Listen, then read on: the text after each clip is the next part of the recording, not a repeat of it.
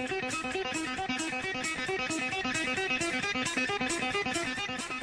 yo, say hello to the bad guy, Scott Hall. Hey, this is Olympic gold medalist Kurt Angle from TNA. Oh, it's real. It's damn real. Hi, this is Booker T, the five-time WCW champion, and you're listening to SNS Radio Network. Yo, monkeys, it's me, DDP, the king of bada bing, the master of the diamond cutter, the three-time, three-time, three-time world champion. Stay tuned or you will feel.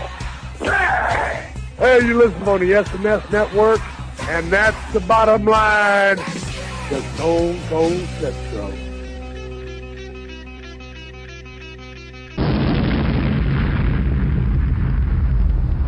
The world is listening.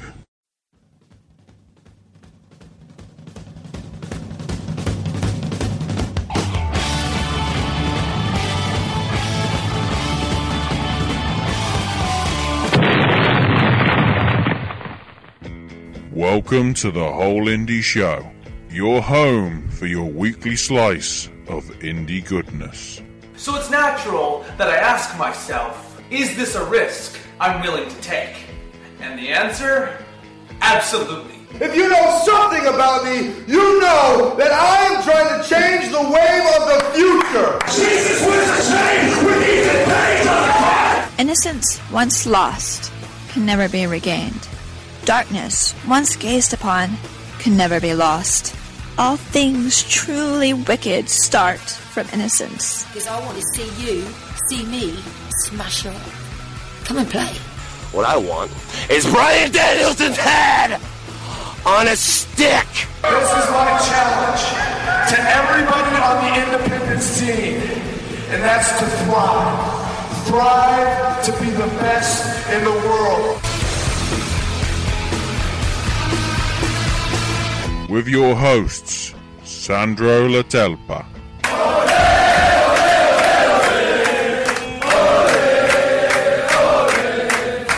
Randy McWilliams I'm just trying to say, see you. Go ahead, say something. and Ashley Richardson. I'll tell you one thing. I knew we'd tear the fucking roof off.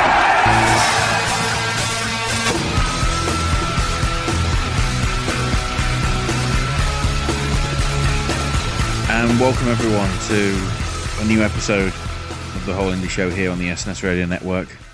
As ever, this is Ashley, and yeah, it's it's starting again. It's I don't want to say silly season, but it is getting ridiculous the amount of shows. That isn't a bad thing. It's just it's bad for shows that need to cover it and have to keep on the ball 24/7 365 practically with everything that's going on.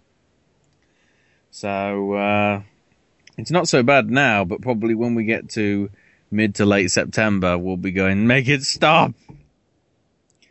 Anyway, uh, joining me as ever is uh, my co-host Sandro, and um, yeah, I guess this is the start of New York's busy fortnight as well, isn't it, for you? I mean, you're not going, I think, to any of the shows, but certainly just in general, New York's going to be packed. Yeah, a lot of stuff happening. New York and uh, a lot of stuff happening this weekend and the next couple of weeks. Speaking of New York, um, as of recording and have and have only just finished, have been Impact Wrestling's tapings. Now, obviously, some of you will now make the joking assumption that uh, Impact Wrestling is now indie uh, because they're losing their TV deal. But no, we're not referencing that.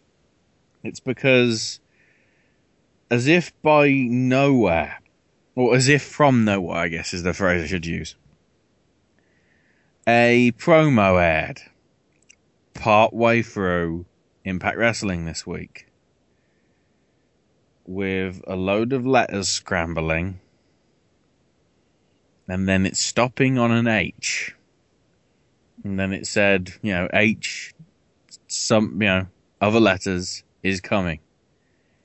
And then you see a person in a very crazy mask. And seeing it, uh, seeing it instantly, I was like, wow. You know, with all the rumors I've heard, whoever's coming in, it's the wrong move. And then I took a second glimpse and I was like, oh god. This is the worst time, Jessica. Because it is my belief. If you look at the the cl- footage of that first tease, and I think Crelly got a screenshot of the fact that the letters actually did say Jessica's name.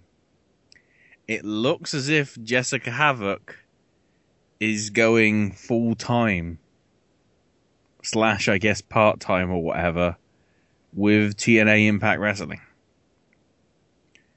And I have mixed emotions. I want to wish her the best, but in a company where you hear all these reports about, you know, the the company not being in great shape, I'm kind of conflicted as to whether this is the right move at the right time. It's and it annoys me because I want to see her do well, and I just think unless somehow Impact Wrestling pulls this out the bag or something, which is unlikely considering the new uh, thing that's apparently spreading that SmackDown is now going to be airing Thursdays on Syfy.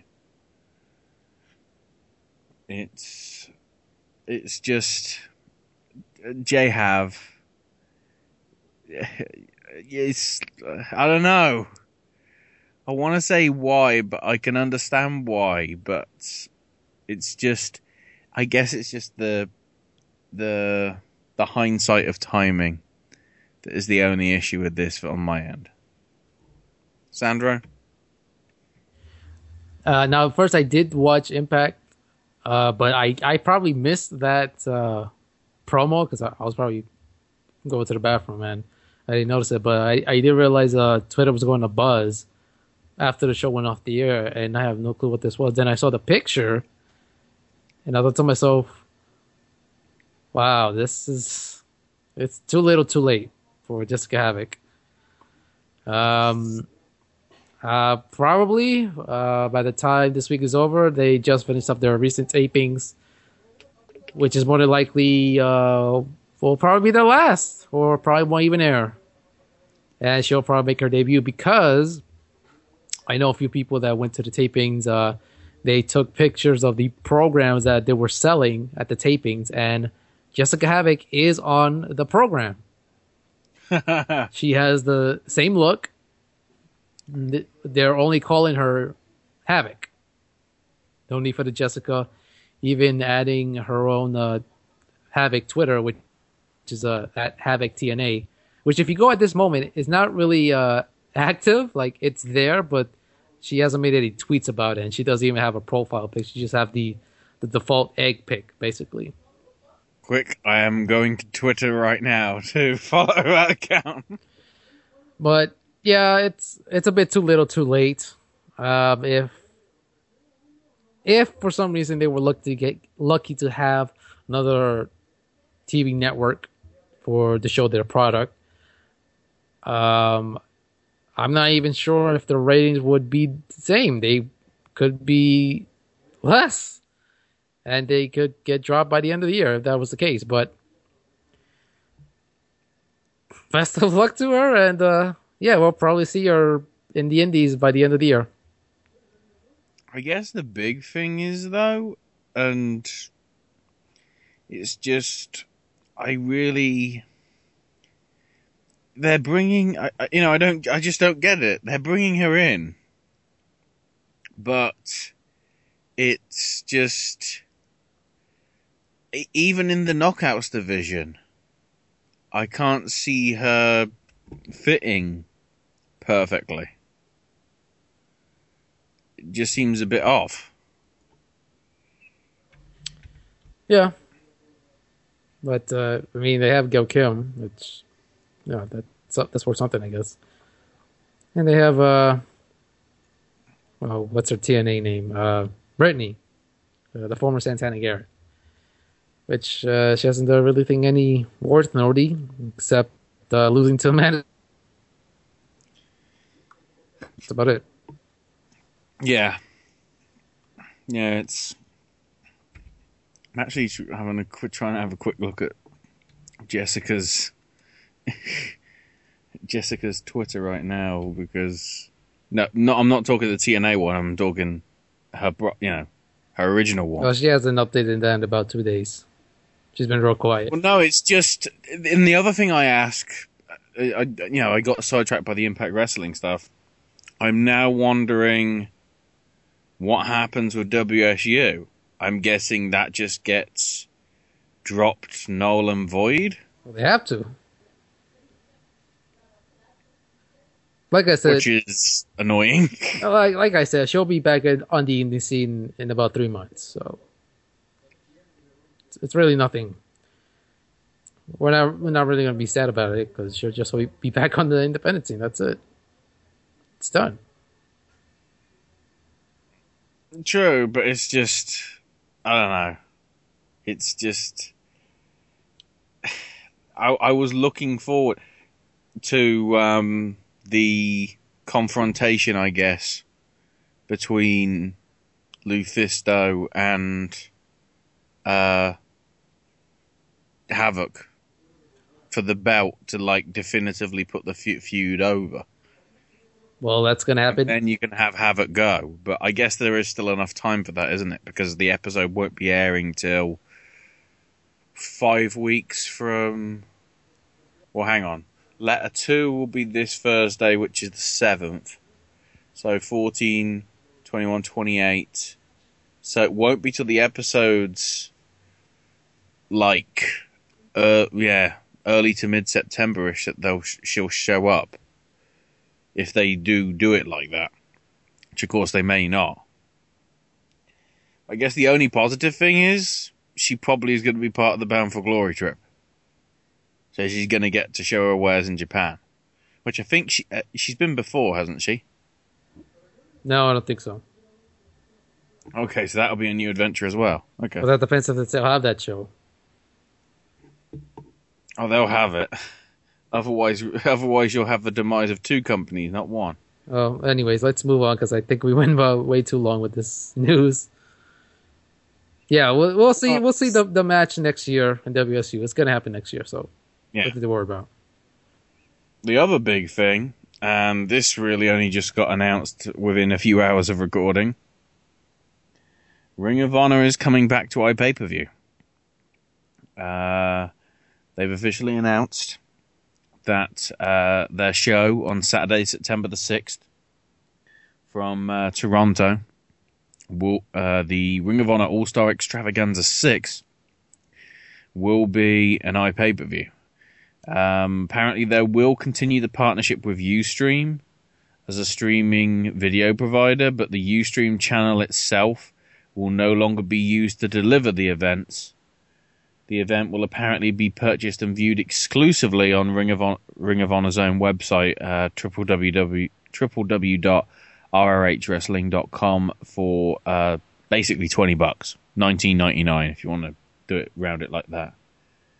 Uh, set to appear apparently is Elgin, AJ, uh, Styles that is, of course, the Briscoes, Red Dragon, the Young Bucks, Daniels and Kazarian, Adam Cole, Jay Lethal, and many others.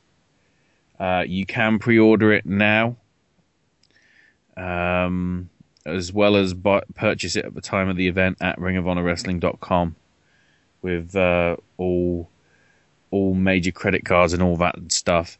The big thing is that the show will be from uh, the old Maple Leaf Gardens Stadium or arena uh, complex, now known as the Mattamy Athletic Center. So we're going to an historic place for a show which it seems to be unclear as to what is going on. They're continuing the partnership with Ustream, but Ustream won't be delivering it. Unless, of course, they're going to like password block it because th- that UStream said that, didn't they? Like, if you still want to do live streams and monetize them on your own websites, that's fine. The only problem is, is it going to be, is it going to be like the last time that happened and everybody's going to get it for free? Well, they'll be they'll be returning to the Maple Leaf Gardens because uh, this was the same uh, show and venue where unfortunately uh, BJ uh, suffered that stinger last year.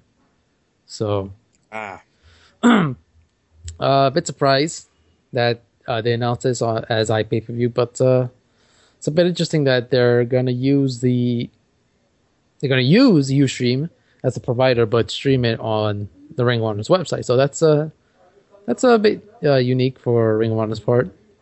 So, uh, but I'm pretty sure that's going to be the last one because you know UStream said they're going to stop providing internet pay per views on the following month in October. So, well, they they said they're stopping pay per views on on hosted on their own site, but if people want to use UStream as the service pro- for providing a live stream, they can do. It's just that the whole monetary side of giving access to the stream has to be done by, you know, Ring of Honor or New Japan or something like that. It isn't going to be handled by Ustream at all. It's all got to be in house with whoever gets, you know, whoever does it. Um, the event will also, though, for those people that can't catch it live, it will be available as a replay immediately after the conclusion of the event as well. You still have to pay, you know, you won't get it for free. Um, speaking of computers, and continuing with Ring of Honor, um, the latest Silas Young announcement. wow, that's basically it's about cyberbullying and Silas says his kid was complaining about being cyberbullied. So he smacked his kid around the head with the keyboard and said, That's real bullying. What? This this is brilliant. Oh, I love it. I just love it. Oh. Oh, and also, Ring of Honor, we found out we we speculated last week about what that uh Adam Pearce Facebook thing was about. Turns out it was Ring of Honor. Uh, he is officially going to be part of the Death Before Dishonor show from Chicago on um, September. What September the twenty second is it? I think. I'm trying to. Yeah, or September twenty first, twenty second that weekend, and he's going to be part of the decade. Apparently, uh, teaching the youngsters of uh, Tadarius Thomas and uh, Page the um, the hard way, I guess. The, you know the the old school way of learning learning your styles and everything, which is promising because obviously Pearce is possibly as old school as you can get in terms of Ring of Honor because obviously that man has a shitload of history there, considering he booked it for quite a bit.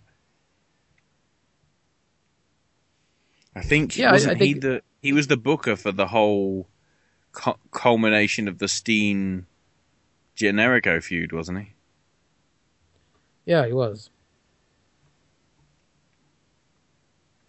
Anyway, what your thoughts on uh, Pearce return to Ring of Honor? Anyways, as I was trying to say, uh, surprised to see that they're going to bring back Adam Pearce, and honestly, I think it's a good fit for the decade, especially what the decade is uh, supposed to represent. Uh, it makes sense, and I'm looking forward to seeing what he does.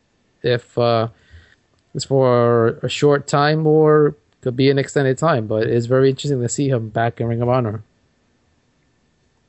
Yeah, it's. I'm interested to see what will happen. I'm guessing he probably will be wrestling more than likely. Then, of course, he could be just a corner man sort of deal. That wouldn't surprise me either. So, uh, yeah, cannot wait for mid September for that one.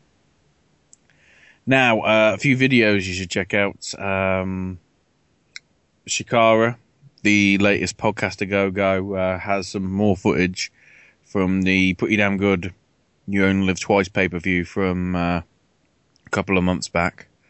Uh, and also, and I'll let you mention this, Sandro, because uh, I uh, managed to miss this this week. Um, big stuff coming from the event center and uh, uh, a bit of an adjustment to uh, one of the major title situations and uh, how you can get contendership for it.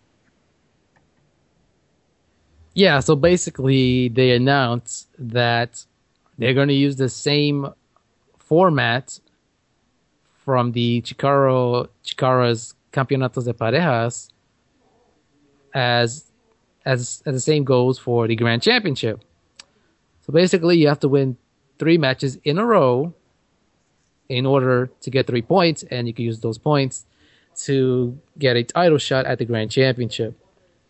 If you lose one match, uh, example, this is your third match, but you lose it, you're gonna have to start all over again in order to gain three points. Uh, I have no issues with this. I think this is a great idea. And um, they did announce that Icarus will be defending his grand championship. Uh, I, I, believe it's next weekend, if I'm not mistaken, where they're when they go into mm. Canada, and he's going to be defending uh, the grand championship on the second show. Uh, but of course, uh, they haven't revealed who at this moment has three points. But I'm I'm assuming they might reveal it either this Friday or maybe next Friday when they release the next uh, event center video. The show is in Montreal, wasn't it? Yeah, it's either in Montreal or Quebec, one of the two. I'm just wondering, could it be Steen? As sort of a final farewell?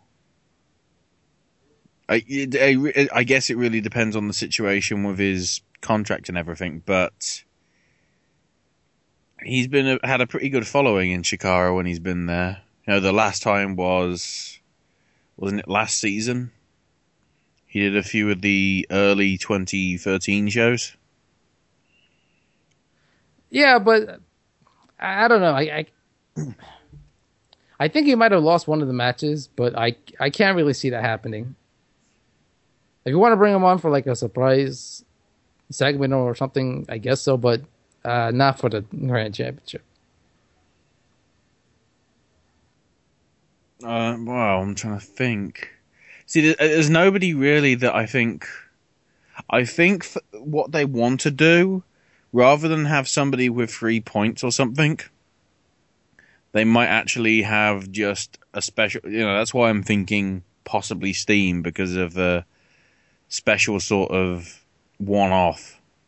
Because the the the the announcement's only just been made for regarding the the qualification circumstances. But um, that means there's going to be quite a lot of people now going through the records of every single Chikara match ever to see who is still who has three consecutive wins or more and could technically challenge.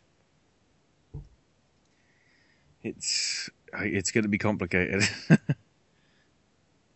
anyway, um, yeah, so that's all going down. Now, um, I want to quickly mention this, um, because due to the schedule and everything that is getting hectic on our end, um, we were given a chance to um, interview. Did we know who from CZW, or did they just want us to? Oh. Well, uh, I, I didn't want to mention this on, on the air, but uh, yeah, several other people wanted to interview us. It's not only CZW. Well, ba- ba- basically, what I'm saying is, due to the the schedule that we've got and everything, it's sort of hard to. But I will freely, because we weren't able to um, get an interview sorted, I will freely promote here now that the uh, the next Dojo War show is happening uh, next Wednesday which is August the 13th. at uh, 8 p.m. at the CZW Academy on 120 Harmon Road, uh, Suite 504 in Blackwood, New Jersey. Um, doors open at 7:30 for the 8 p.m. bell. Um, the reason why is because I want to promote this because it's like the alternative five dollar wrestling.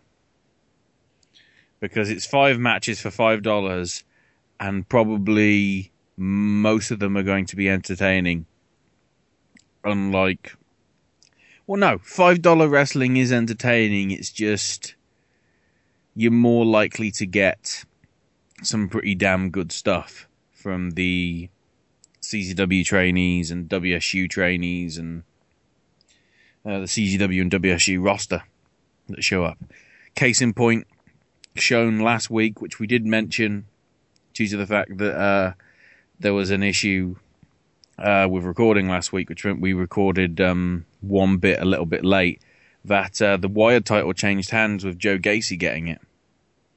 So I guess uh, for those people that were at the the show and paid their five dollars, they got to see a big moment. So uh, you never know what will happen now on the Dojo War show. So check that out. They have also, if you can't make it to next uh, week's show, uh, don't worry because I think it's pretty much every fortnight, isn't it, Sandro, for the shows? Uh, yeah, pretty much. But they announce it. So, but they announce it way in advance. So yeah, Dojo Wars Eight I know is on their website. It's confirmed for August twenty seventh. Same venue and everything. So, uh, so yeah. Apologies that you know uh, I couldn't really schedule it for an interview and really get it up in time to be a quality enough interview uh, that promotes the show enough. Just because, you know, as I've as I said at the start, this month is going to get crazy with all the other, you know, all the other promotions that are going on. But I will freely, you know, I will freely promote that for you guys out there. So um, hopefully, um, when things get a little bit less hectic, possibly to you know possibly in the next coming weeks. Who knows? Um, hopefully, we'll try and get an interview with you guys if you'll if you'll grant us one, of course. Um, but yeah, I, did, I wanted to put that out there and made sure that it wasn't clarified that we weren't blowing them off. It was just that you know it's it's it's getting a bit busy on our end with well this it's going to be it's going to be a bit busy starting from the second segment really because we've got a lot to go through. So, um, one final bit of news from me. Uh, Valkyrie have announced uh, that they will be having a third show coming up on October the 24th, and it'll be the Valkyrie, it'll be Valkyrie Free the Queen's Road. Um, so yeah, that's officially confirmed for, as I say, October 24th. So uh, a few months to go, but uh, I guess that gives them time to build up the card that they want for that show, which I guess is important. Uh, Sandro, have you got any stories? Not really stories, just stuff I want to comment real quick. Uh, if you check out the latest uh, Candice and Joey show, uh, they did record the night of uh, 11, which uh, mm-hmm. even after the, the infamous match that they had with the Bucks, um, there's one one moment where uh, Joey Ryan zooms in on Candice's face, and she has like a a pretty big bump on like on the side of her face, right above, right on top of the eye, basically on top of the eyebrow. There's like a big bump, which uh, you probably didn't notice it, but like it's pretty big of what happened to her. And they show some uh, hilarity ensuing, uh, as that was the same night as Roderick Strong's birthday. Oh, blimey. yeah, they all made like special uh, T-shirts for the uh, for the night, at which said uh, "Roddy's shitty little shoes," and it had uh, pencil drawings of uh, his shoes, basically. Which I'm sure there's a an inside joke to that. And uh, I want to give my quick thoughts on uh, Prince Devitt's uh, first interview in WWE slash NXT. Ah, yes. He's really, really quiet, and he needs to speak up more loud. I noticed that immediately. uh, Well, wouldn't you be scared shitless when it's your first promo for? WWE? yeah, I guess, but I don't know. I, I really didn't notice that. but you know, it is WWE. It, it is a big time, and uh, I guess he he was nervous, but uh, he's gonna have to suck it up and get over that, and uh, hopefully he'll do that successfully. And uh, I know he made a. I don't want to, not really jokes, but he did mention that he knew Sheamus. Like he's like, yeah, I'm I'm good friends with him and, and whatever. And uh, I don't know if he's uh if he knows what could happen uh in his uh in his road in WWE. And uh, of course he did. uh No, actually, I think Renee mentioned um him and Kenta coming in and what's his uh how how well he's gonna fare in WWE basically, and uh, he thinks that uh, he's gonna do very well. And uh, he also mentioned how he knew a couple of the guys on the roster, you know, guys like Neville, uh, Sami Zayn, and a couple of other guys. So he's very looking forward to his time in NXT and possibly the main roster. Which I was surprised that he even mentioned that in the interview, but uh, uh, he wants to make a statement, and uh, well, looking forward to see how he does. Very excited. He's got enough of a reputation to be um, on the roster quicker than some of the talents, I'd say. And speaking of, because I just remembered, uh, Oh. Renee did mention if Devitt plans to bring the the body paint in NXT, and he says, "You never know." Oh, is, is that going to be his WrestleMania?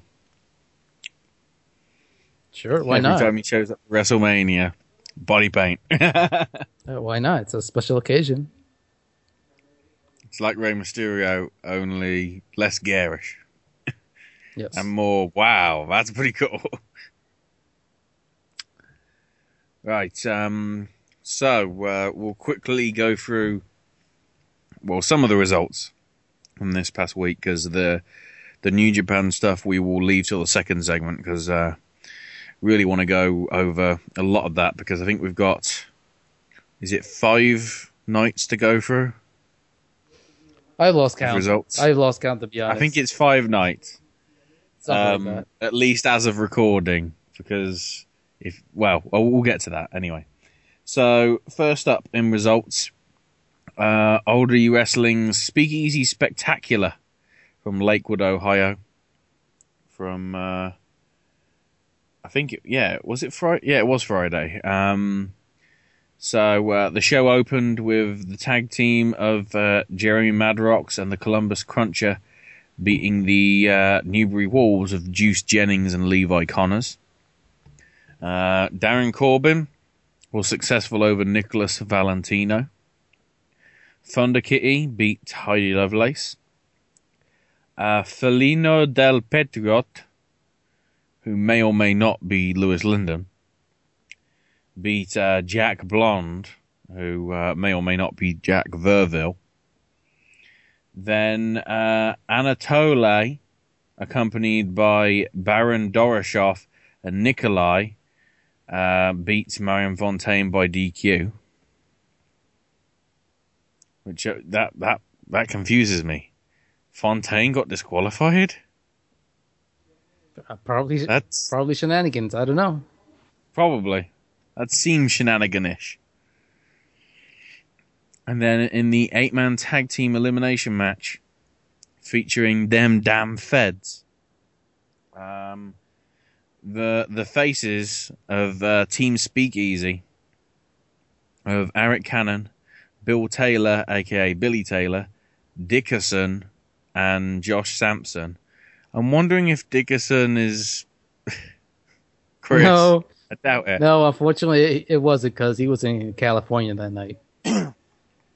Okay, damn it. Um, but anyway, the faces of this team speakeasy beat the feds of Judge Hugo Black, who may or may not have been Ricky Shane Page, uh, Cameron Sky, Gavin Quinn, and Sue Jackson. It sounds like there was a lot of rip tootin' hootenanny going on down there. Yeah, and uh, I don't know if you saw the uh, the photo of all the roster from the show. Uh, oh, the the old school Yeah. um sort of uh, squad. Yeah. Mhm. yeah, pretty cool lineup. And uh, I gotta say, uh, the way Heidi was dressed, she definitely looked the part. I was really surprised.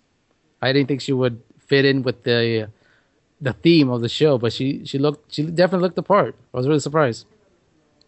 And they did announce uh, earlier this week that they will have their next show happening next month. Good. Have they announced where or when or anything or? Uh, I believe it's going to take place in uh, Norfolk, uh, Ohio. I believe I'm pronouncing that right. Um, I don't recall the name of the venue, but I think they did announce it. It's probably on their website. Just check out oldwrestling.com for more information. hmm Definitely. It's a good alternative experience from those guys there at Olde Wrestling, so go check it out if you can. Now, next up, uh, Northeast Wrestling's Wrestling Under the Stars 3 from uh, Fishkill, New York. Apparently, the attendance was about a thousand to one thousand two hundred fans, and I do remember. I, I think was it on the SNS page or a, another group that I was with. Yeah, I posted it. Somebody posted a pic. Was it you? Yeah. Posting the picture up of the crowd. And then was it was it you or somebody in the comments making the little? No, it was me. I, I did the whole thing. Oh, it was you. I remember there were some other people in the comments though making a joke about the uh, fact that you know that sort of attendance is something that TNA could only dream of. At least going by you know previous trends, uh, which I guess now makes you wonder whether Field of Honor is going to be a success next week. I Hope it does. because the attendance for the last base brawl show at that place for TNA was actually not too bad. The one that Bronx attended. Yeah, it wasn't as big as the previous shows because I, I think it did under a thousand. yeah. Like about eight hundred, if I'm not mistaken.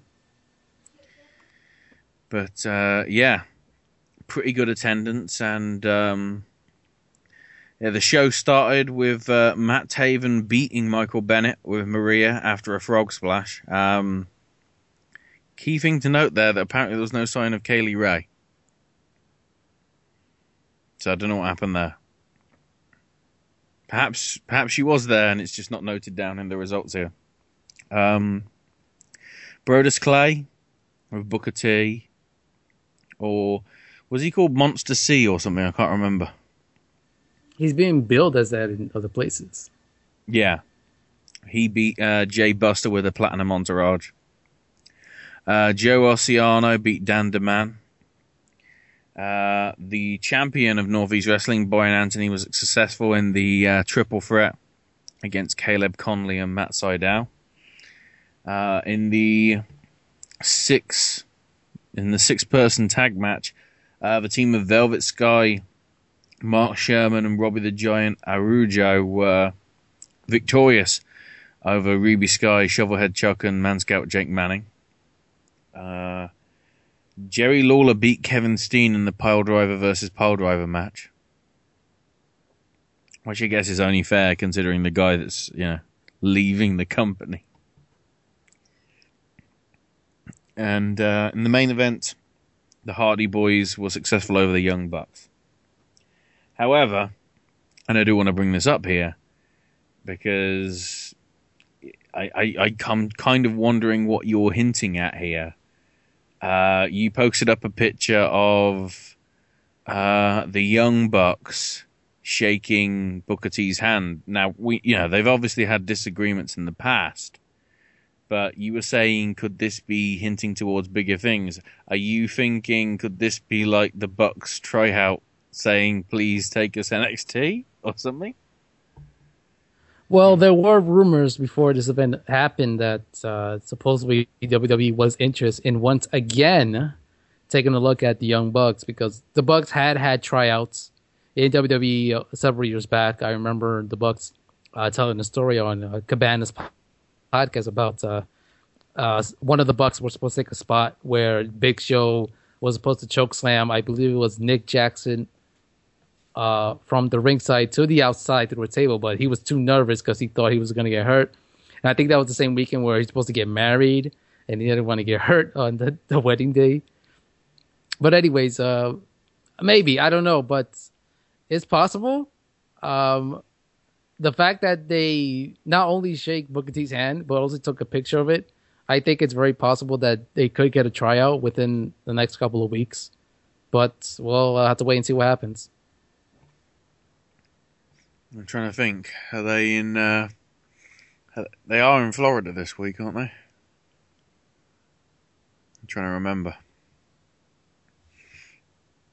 I don't think they're they're not booked for New Japan this week, so that's certainly I have to see. They might get booked for maybe next tour. Yeah. Um. So next up, Dreamwave, uh, their adversity show from LaSalle, Illinois. Uh, on the pre-show, we had uh, the team of JJ Garrett, Nate Knox, and Dan the Man beating Jeff O'Shea, Moondog Bernard, and Wayne Van Dyke. And then also uh, the dodgeball superstar Tyler Pregel beating Maxwell Chicago with the DDT. Maxwell Chicago is pretty damn awesome, though. I'm annoyed by that. Um, the first match saw um, Lince Dorado successfully retain his alternative championship belt uh, against Jigsaw after hitting the Yoshi Tonic. Then the I don't know. This was confusing. Um, oh, I see. Uh, G.W. Beck, formerly Waylon Beck, uh, accompanied by J.C. Costilli, came out to the ring for the next contest, but refused to compete until the ring was cleaned up and called out Judd the janitor. But once Judd was in the ring, Beck attacked him. The match was set, and Beck got the free count following a, dollar, a double stomp to Judd's head and then a suplex. So yeah, he beat up he beats up cleaners. Nice. And uh, next up, seduce and destroy of Malachi Matthews and Aaron Xavier uh, not being successful this time. Um, Zero Gravity of CJ Esparza and Brett Gakiya beating them after stereo moves on Seduce and Destroy. Uh, next was scheduled was the I Quit match between uh, Vic Capri and Arya Daivari, but a pre-tape video played uh, as Capri was out there with Daivari saying that he threw his back out and there's an actual doctor's note that says he's unable to compete. And that when he comes back, he'll be as good as gold. Um, Vic was obviously annoyed and uh, wanting a fight, so I guess he got one because Rough Crossing attacked him from behind. This then became a match which Capri won after hitting a slice bread number two. Uh, next, saw uh, Nick Brubaker beat Roderick Strong after uh, the overdriver. So I guess Roderick Strong is heel in another company. God damn it. Seems to be a trend. Uh, for the tag belts, uh, Team ACDC of Eric Cannon and Darren Corbin successfully retained them against the hooligans of Mason and Devon Cutter. Uh, basically, the hooligans did hit their combo of the backpack stunner double stomp, but uh, Darren Corbin pulled the referee out. And while the ref was distracted, Devon got kicked in the nuts and pinned by Eric Cannon. Heelish ways, yay. Then we had um, a beat the clock challenge between Shane Hollister and Marshe Rockett. Do you think WWE stole this idea? I don't know. Um, Hollister apparently had to pin Marshe in 10 minutes or less, and it's his last chance at Marshe. Um, but with less than a minute left, after Hollister had been targeting Marshe's uh, arm and shoulder, Rockett had to tap out. So I guess Hollister is successful and I guess he gets to face Marshe again, possibly somewhere down the line, considering he won it in less than ten minutes. I'm not sure. Uh, the semi-main event uh, saw uh, Helter Skelter of Marcus Crane and Alex Castle beat the De- Devastation Corporation with Sidney Bakabella. So he's still employed by them. That's good. That's the important bit. Um, and then the main event Christian Rose against Matt Cage. Uh, apparently, it really got uh, very busy. Uh, Chris Castro, who was in Cage's corner, got thrown out after headbutting Nikki, who was carried out by security. Uh, JC Costelli came out at one point and acted as a distraction for Waylon Beck to run out and hit Rose with a chair, following with a suplex on the chair, and then afterwards Nick Brubaker hit Rose with brass knuckles. Cage then nailed the money shot and pinned him, so we have a new Dreamwave champion in Matt the Money Cage. So that is Matt the Money Cage from AAW, isn't it? Of course, it's only one. Yeah. No, but it's like the guy was angry that he wasn't top billing now. Well, he's top billing in Dreamwave now. so congrats to Matt there, certainly.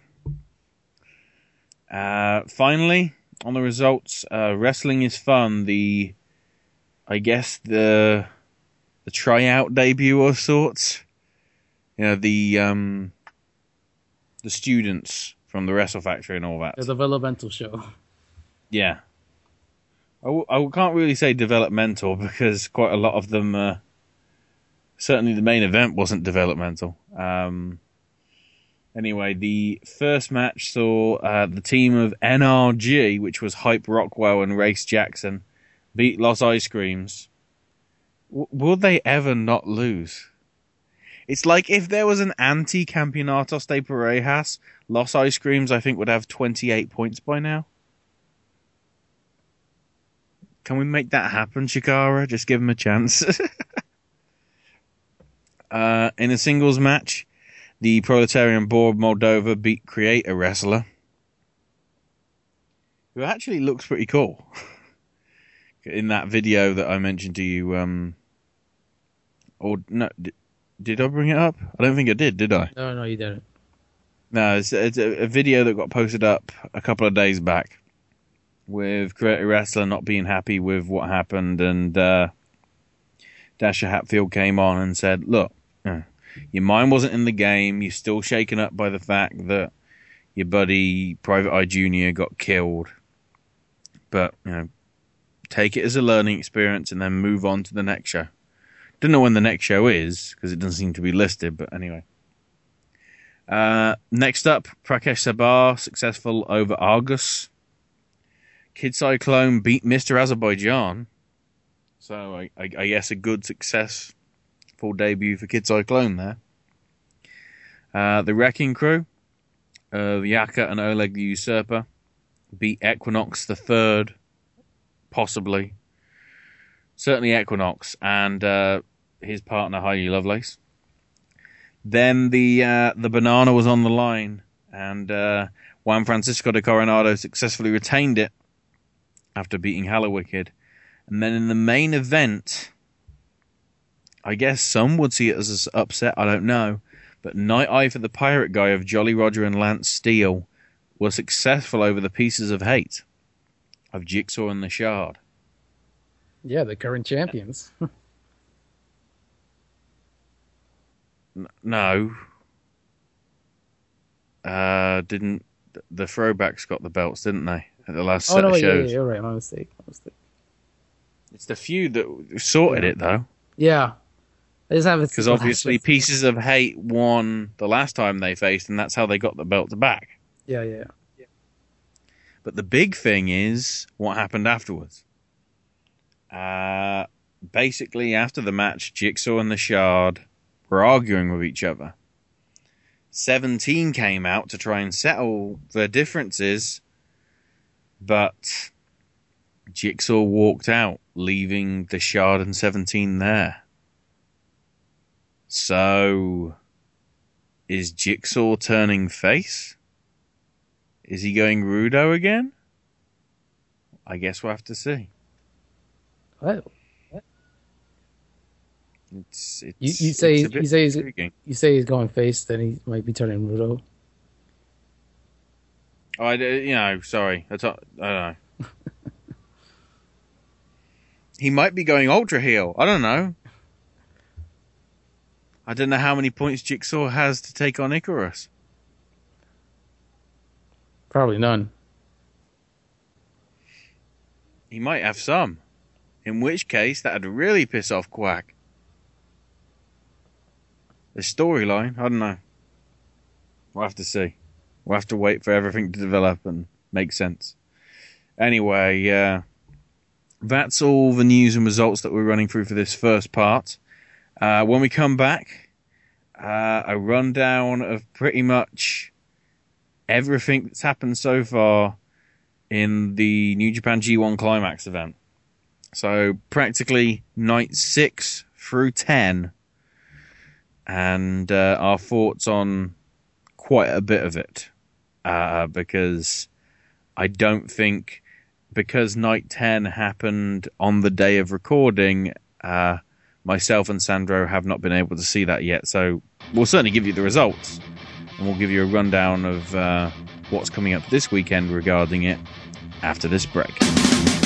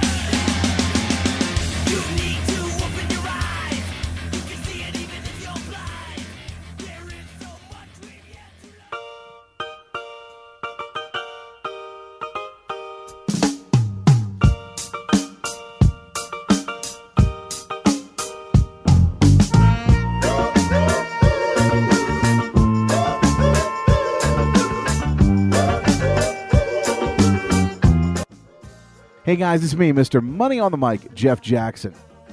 And I want to take a moment to let you guys know that personally, I appreciate the support that we've had here on the SNS Radio Network over the years.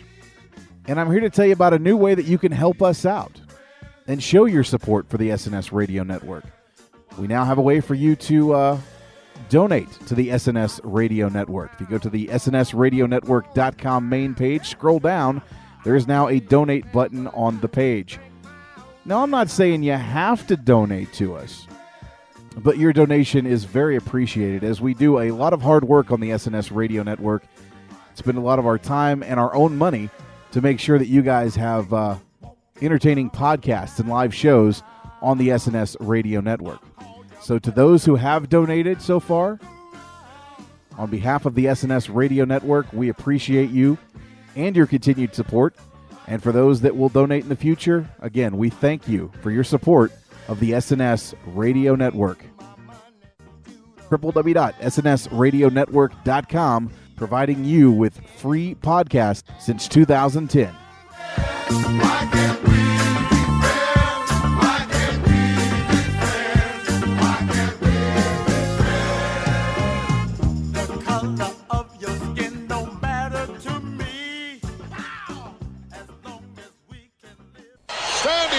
Here.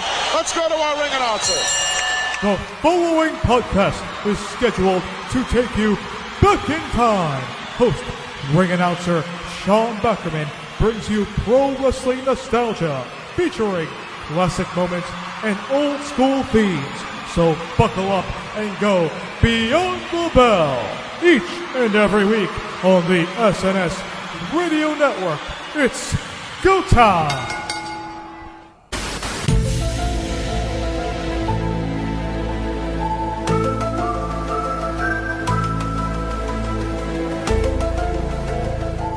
Unplugged CT.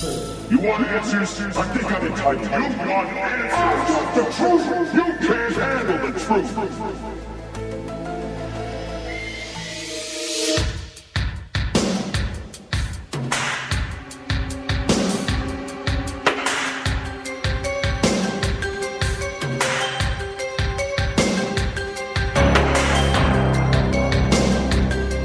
every month on the SNS Radio Network.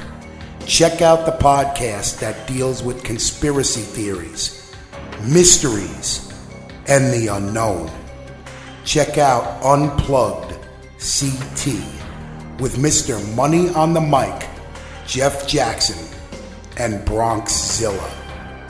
You have questions, we have answers. Keep an open mind because the truth is out there. The truth shall set you free.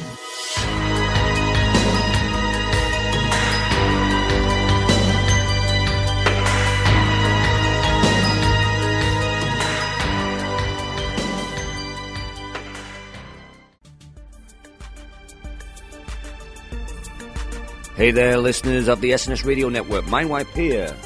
Now, as most of you listeners know, I happen to promote my own albums every now and again, and the latest one is now available. Yes, Dream Sphere. The musical journey that takes you through the realm of fantasy is now available at mindwipestudios.info. 14 tracks plus a couple of bonus tracks, all available for the neat little price of 10 bucks US. $10 US on A. So check it out today. It's got some great tracks, including Witchwood, Dreamsphere, Flights of Dragons, and many, many more. Dreamsphere available at mindwipestudios.info.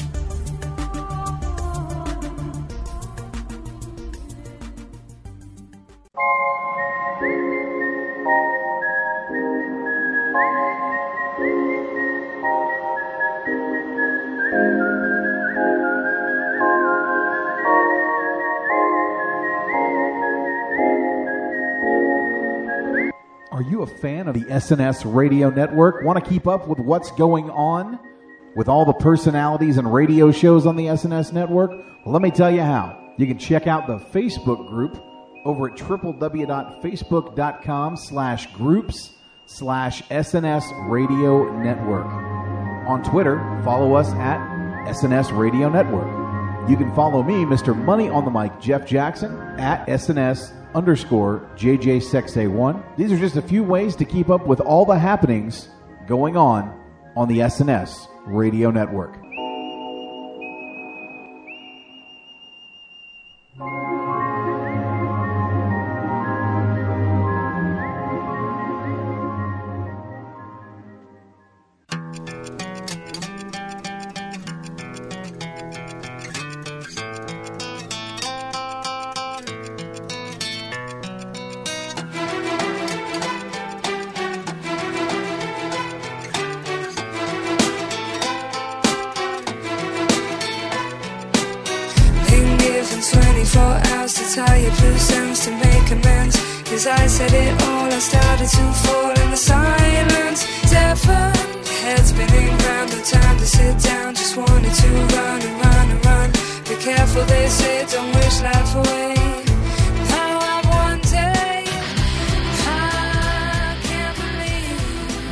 Back here for the second part of this week's Whole Indy Show here on the SNS Radio Network with uh, Ashley and Sandro. And um, yeah, we're now going to get big into New Japan G1 Climax 24 news. Obviously, we've gone through the first five nights, and uh, we're now going to go take you through the next five.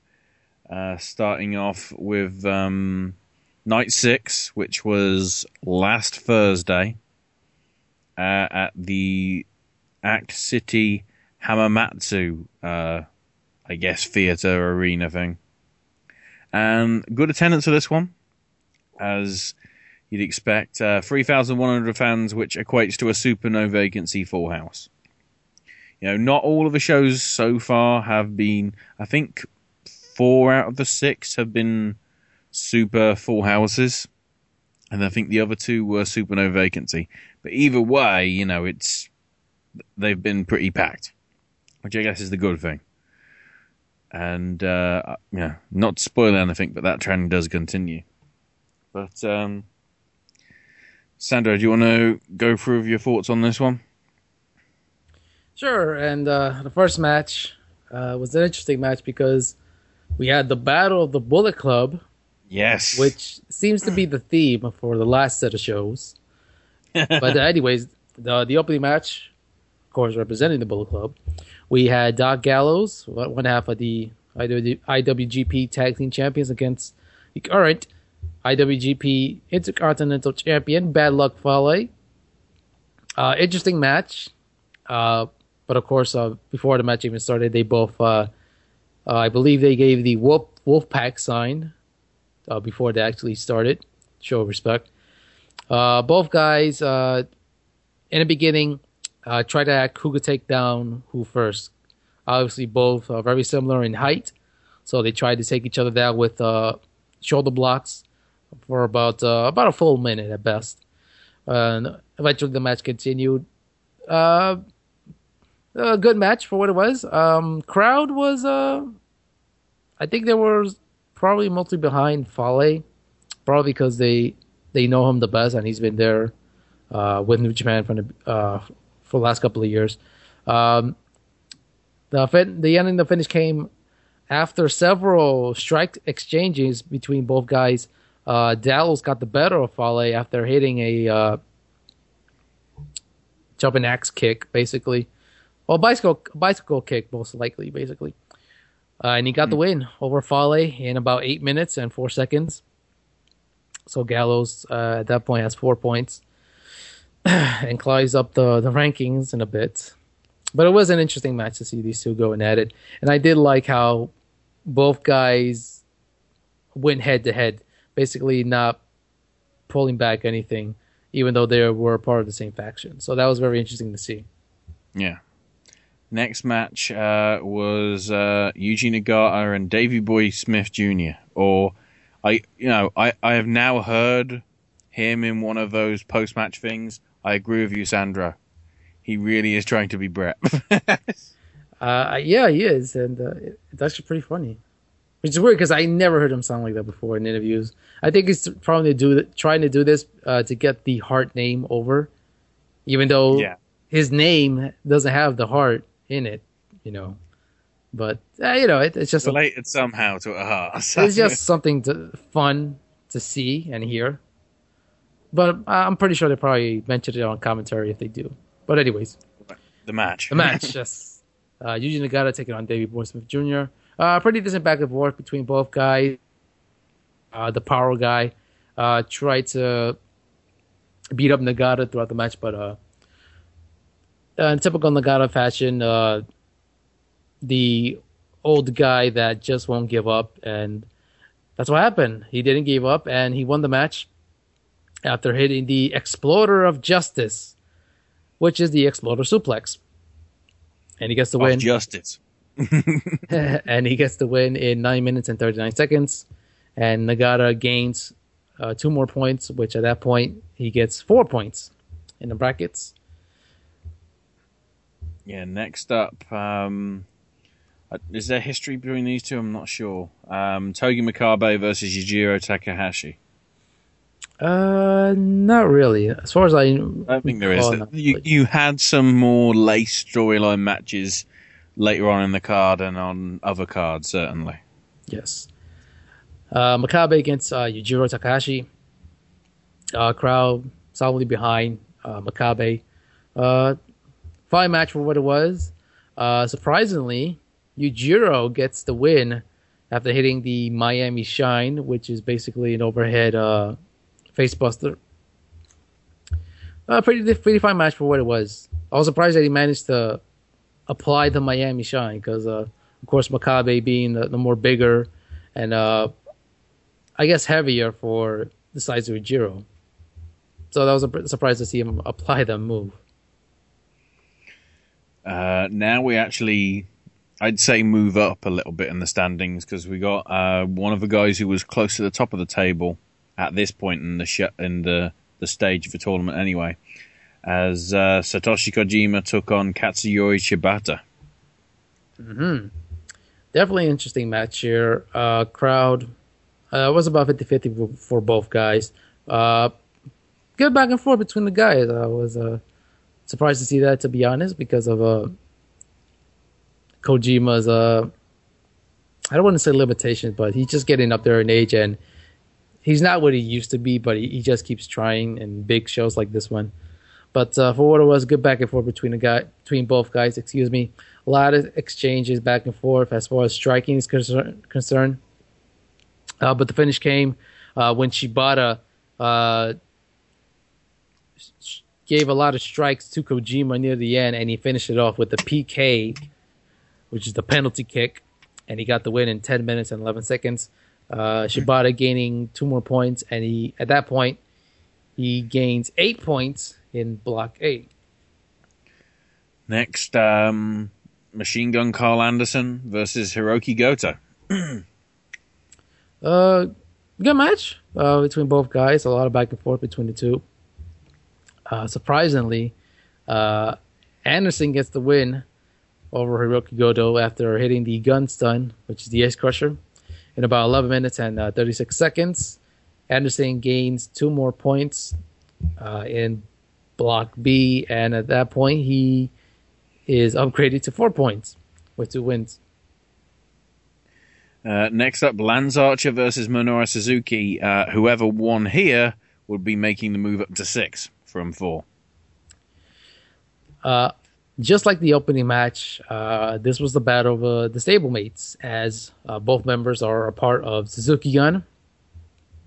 Uh, a pretty good match. I was actually surprised to see.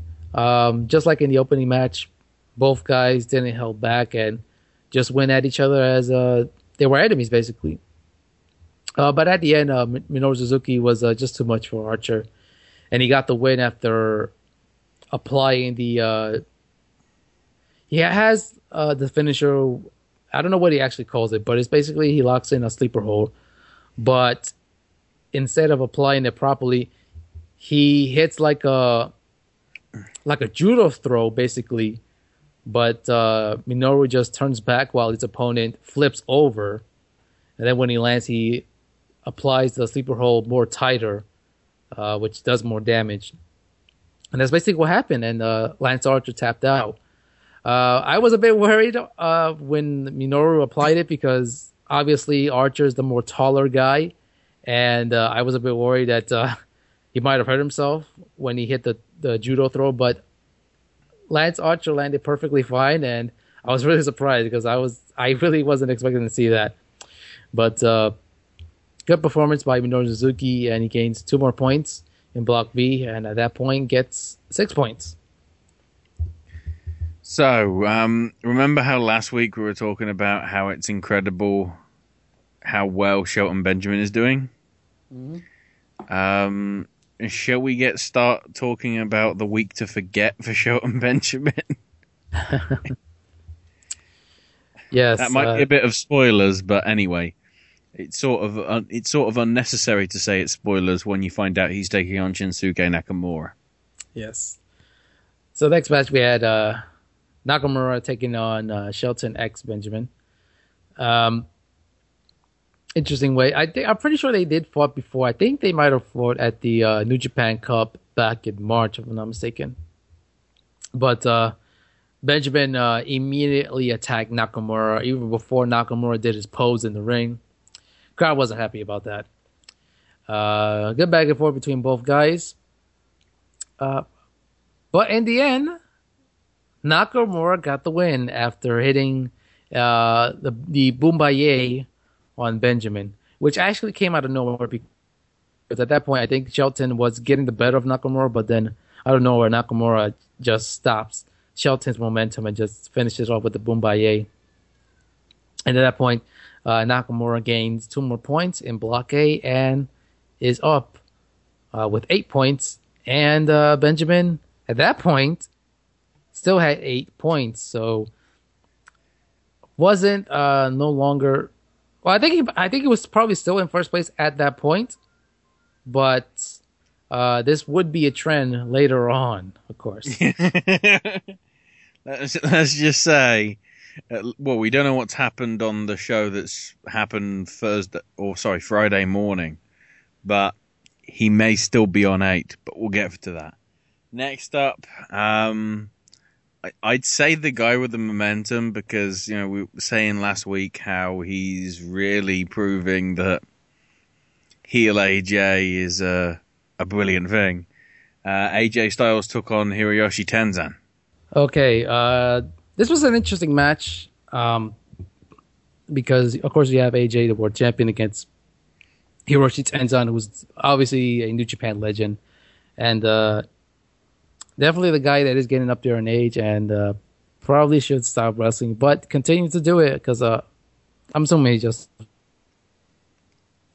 uh, crowd solidly behind uh, Tenzan, uh, cheering on Tenzan throughout the entire match.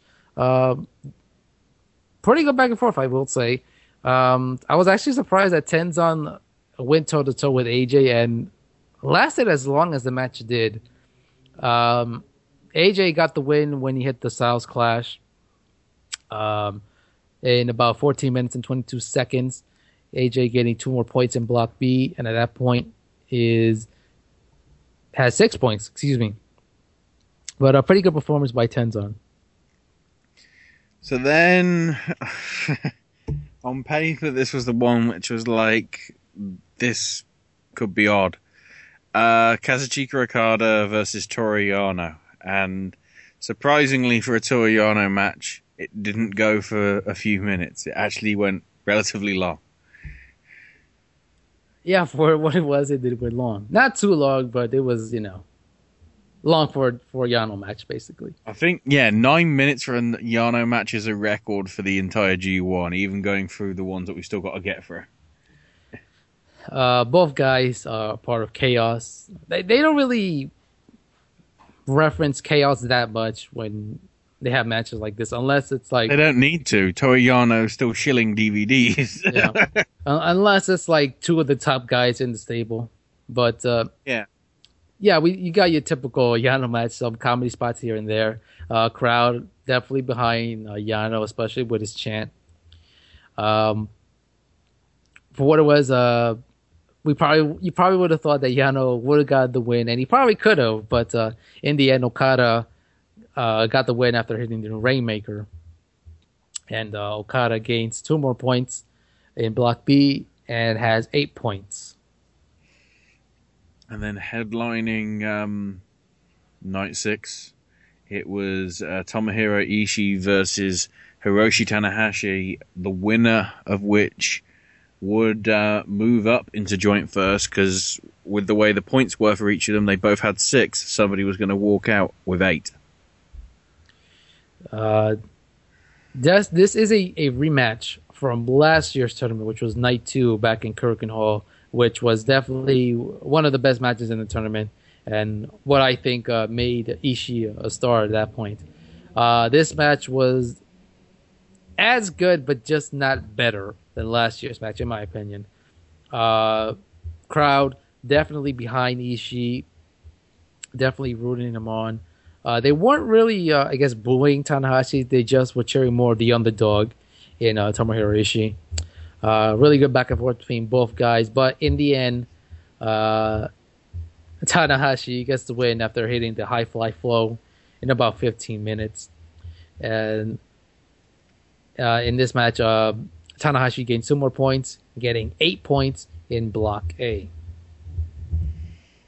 So uh, next we move on to night seven, and arguably a big night uh, from last Friday. Uh, the reason why I say it's big is because it was Korakuen Hall, which is you know one of the historic venues for Japanese wrestling and everything. Uh, understandably, it was a super no vacancy full house. Apparently, there was 2,015 fans. Did they not get the memo that it should have been 2014 fans, just for irony? Anyway, um, in the opening match, uh, Satoshi Kojima versus Shelton Benjamin. I wonder what's going to happen here. Bad luck, Shelton. Uh, just something to mention. Uh, not only is uh, I guess Hall is a it's a legendary venue, but it's uh, also known as the uh, the the sacred shithole for for different reasons.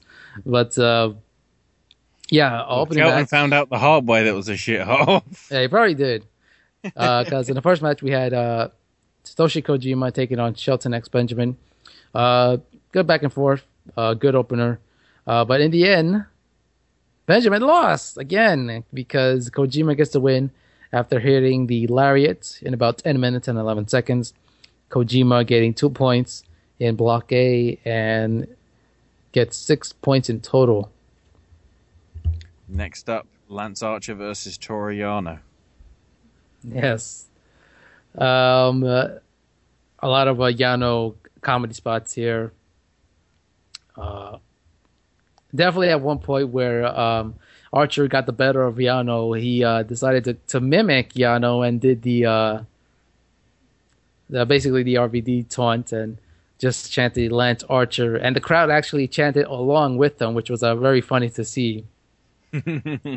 But uh, in the end, Archer gets the better of Yano because he won the match after hitting the blackout in uh, four minutes and 38 seconds.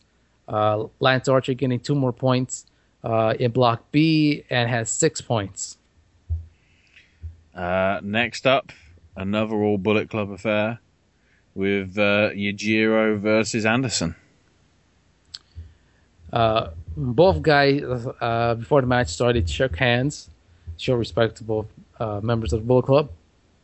Uh, good back and forth. Uh, surprising to see um, between both guys. Uh, in the end, Anderson gets the win after hitting the stun gun uh, in seven minutes and forty-five seconds. Carl Anderson getting two points in Block B and has six points. Uh, also, somebody was going to leave with six points in this next one, as uh, Davy Boy Smith took on Doc Gallows. Uh, definitely interesting match here.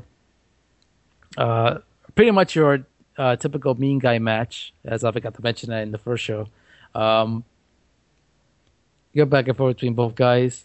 Uh, but in the end, uh, Davy Boy won the match after making Gallows tap out to the sharpshooter in uh, in about 10 minutes.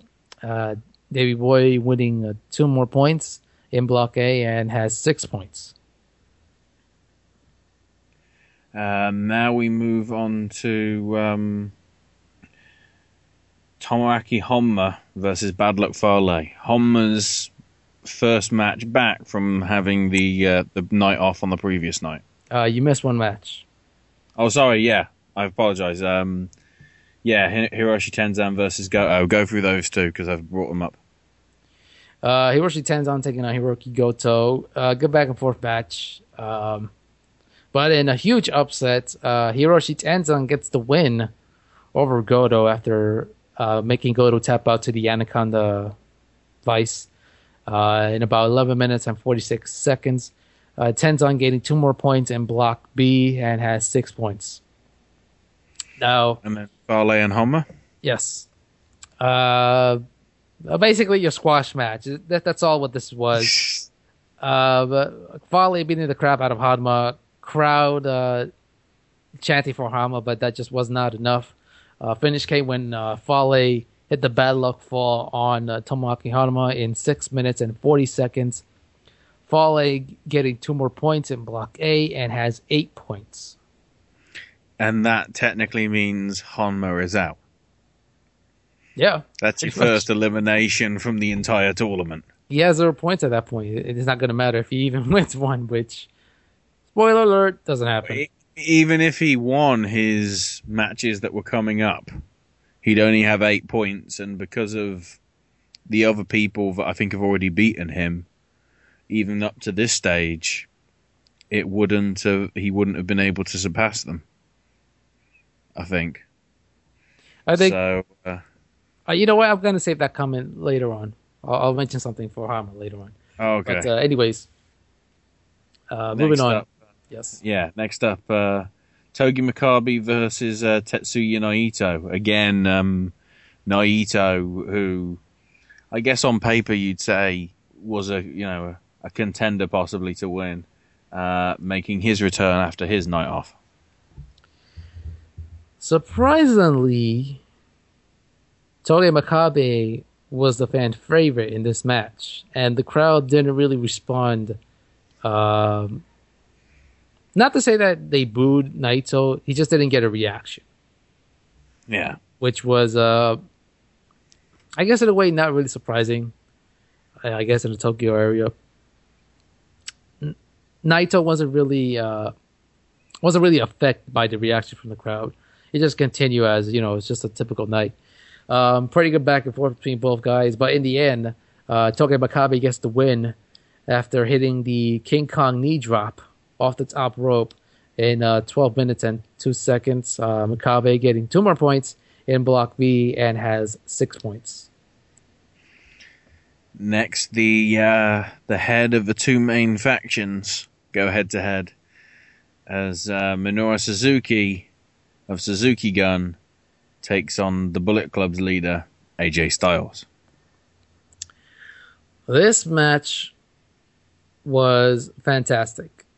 Yeah, Really, I, I've I've seen this one, and oh my word, it's I, I- again. I cannot stress this enough. This is just. I'm trying to remember what you know when we saw AJ this good as a heel in TNA. I don't think he was even that good when he was being managed by Flair. or even earlier in the early years. Yeah, fantastic match. Great action back and forth. The crowd was really into this match. Mostly they were solidly behind uh, Minoru Suzuki. Um, great matches. We did see some interference, but I think it did work in this in this uh, match. Uh, so basically, what happens? Uh, there's a ref bump during the middle of the match. Uh, at this point, uh, Taka Michinoku is in the corner of Minoru Suzuki. He gets in the ring, attacks AJ from behind, uh, goes on for about five more seconds. Then uh, the tag champs comes out. Uh, Doc Gallows and Carl Anderson come in. They attack Taka Michinoku, and then uh, Killer Elite Squad, Dave Boy Smith Jr. and Lance Archer come out to make the save. Uh, both tag teams brawl on the outside, uh, as well as Taka Michinoku, and they go to the back in the locker room. Then the match continues. Lots of very stiff strikes exchanged between both guys, which I thought looked great. Uh, Points where uh, Minoru Suzuki had AJ locked in the armbar. Uh, Styles managed to get up and reversed it into a Styles clash, but then Suzuki kicks out at two. Uh, Minoru then locks in a triangle choke. AJ once again gets up and uh, manages to hit another Styles clash. This time it works because the ref uh, hits the three count. Uh, AJ gets the win in uh, 16 minutes and 20 seconds. AJ getting two more points in Block B and has eight points. and no, I will. I will say this again. This is one you have to see. if you want to take like a compilation of the best matches and put it on a DVD, this is easily on there. Just really impressive. Anyway, um, next match on the card, penultimate match for night seven: uh, Katsuyori Shibata versus Yuji Nagata. Another great match. Uh, both guys beating the hell out of each other throughout the entire match. Really good back and forth. Crowd was definitely 50 50 between both guys. Um, a lot of strikes exchanging, a lot of submissions in the match, which was interesting to see. Uh, but in the end, uh, Yuji Nagata gets the better of Shibata as he gets the win after hitting the backdrop driver. Uh, he gets the win in 13 minutes and 31 seconds. Uh, Nagata gaining two more points in Block A and has six points. And then the main event, just 24 hours after having a pretty damn good match with Hiroshi Tanahashi, Tomohiro Ishii has now got to face Shinsuke Nakamura. I feel sorry for him. Another fantastic match. mm-hmm. I would probably say this match could be better than the Tanahashi match. I would say. Uh, really good back and forth between both guys. Um, Nakamura trying to pretty much destroy uh, Ishii, but uh, Ishii would just not go down. Crowd definitely behind Tomohiro Ishii uh, throughout the entire match.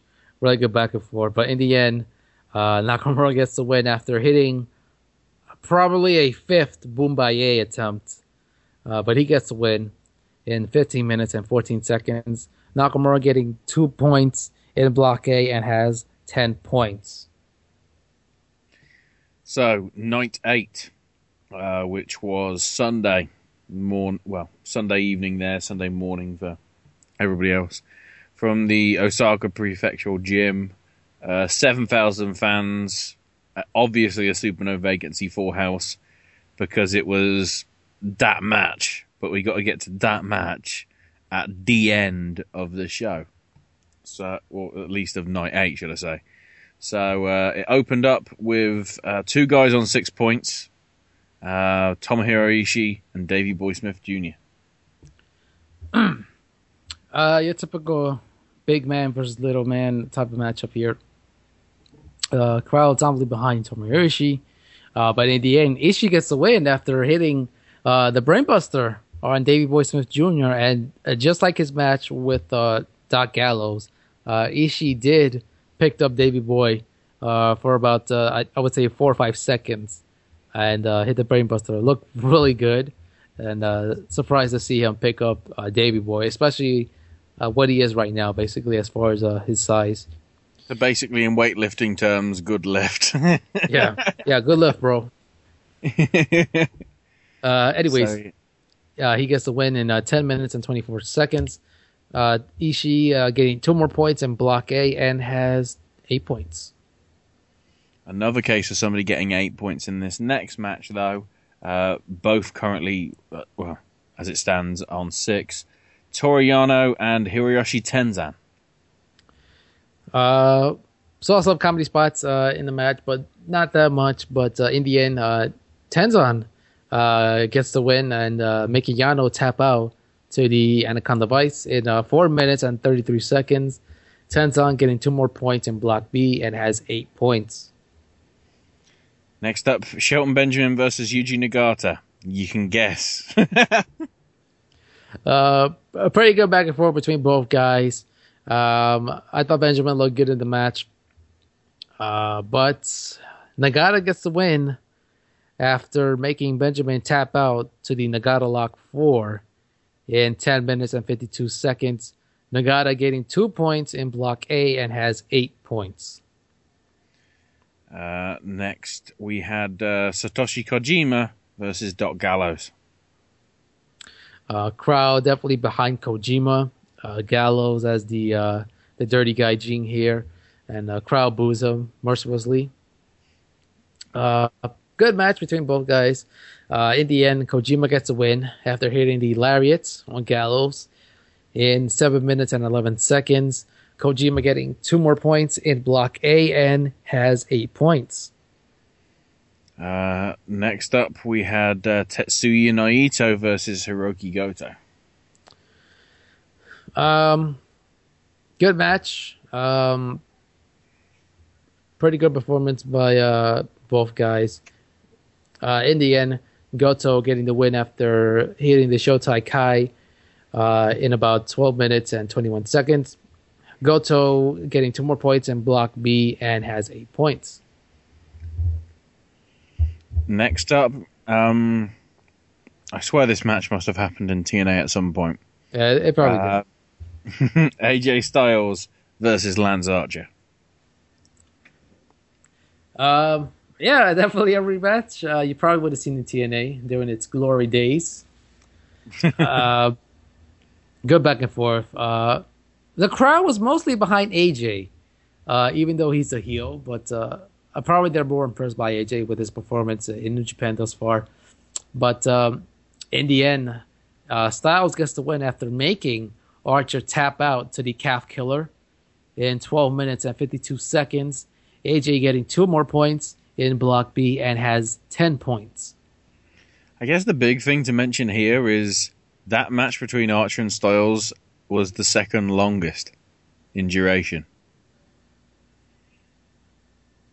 Okay, it was Yeah. only by about 30 seconds to some others, but it was. Oh no, my bad. The the other one was a few seconds longer, but you know, it, it, it was given a lot of time, which was good to see, to be honest. Uh, so next up, uh, Minoru Suzuki taking on Togi Makabe.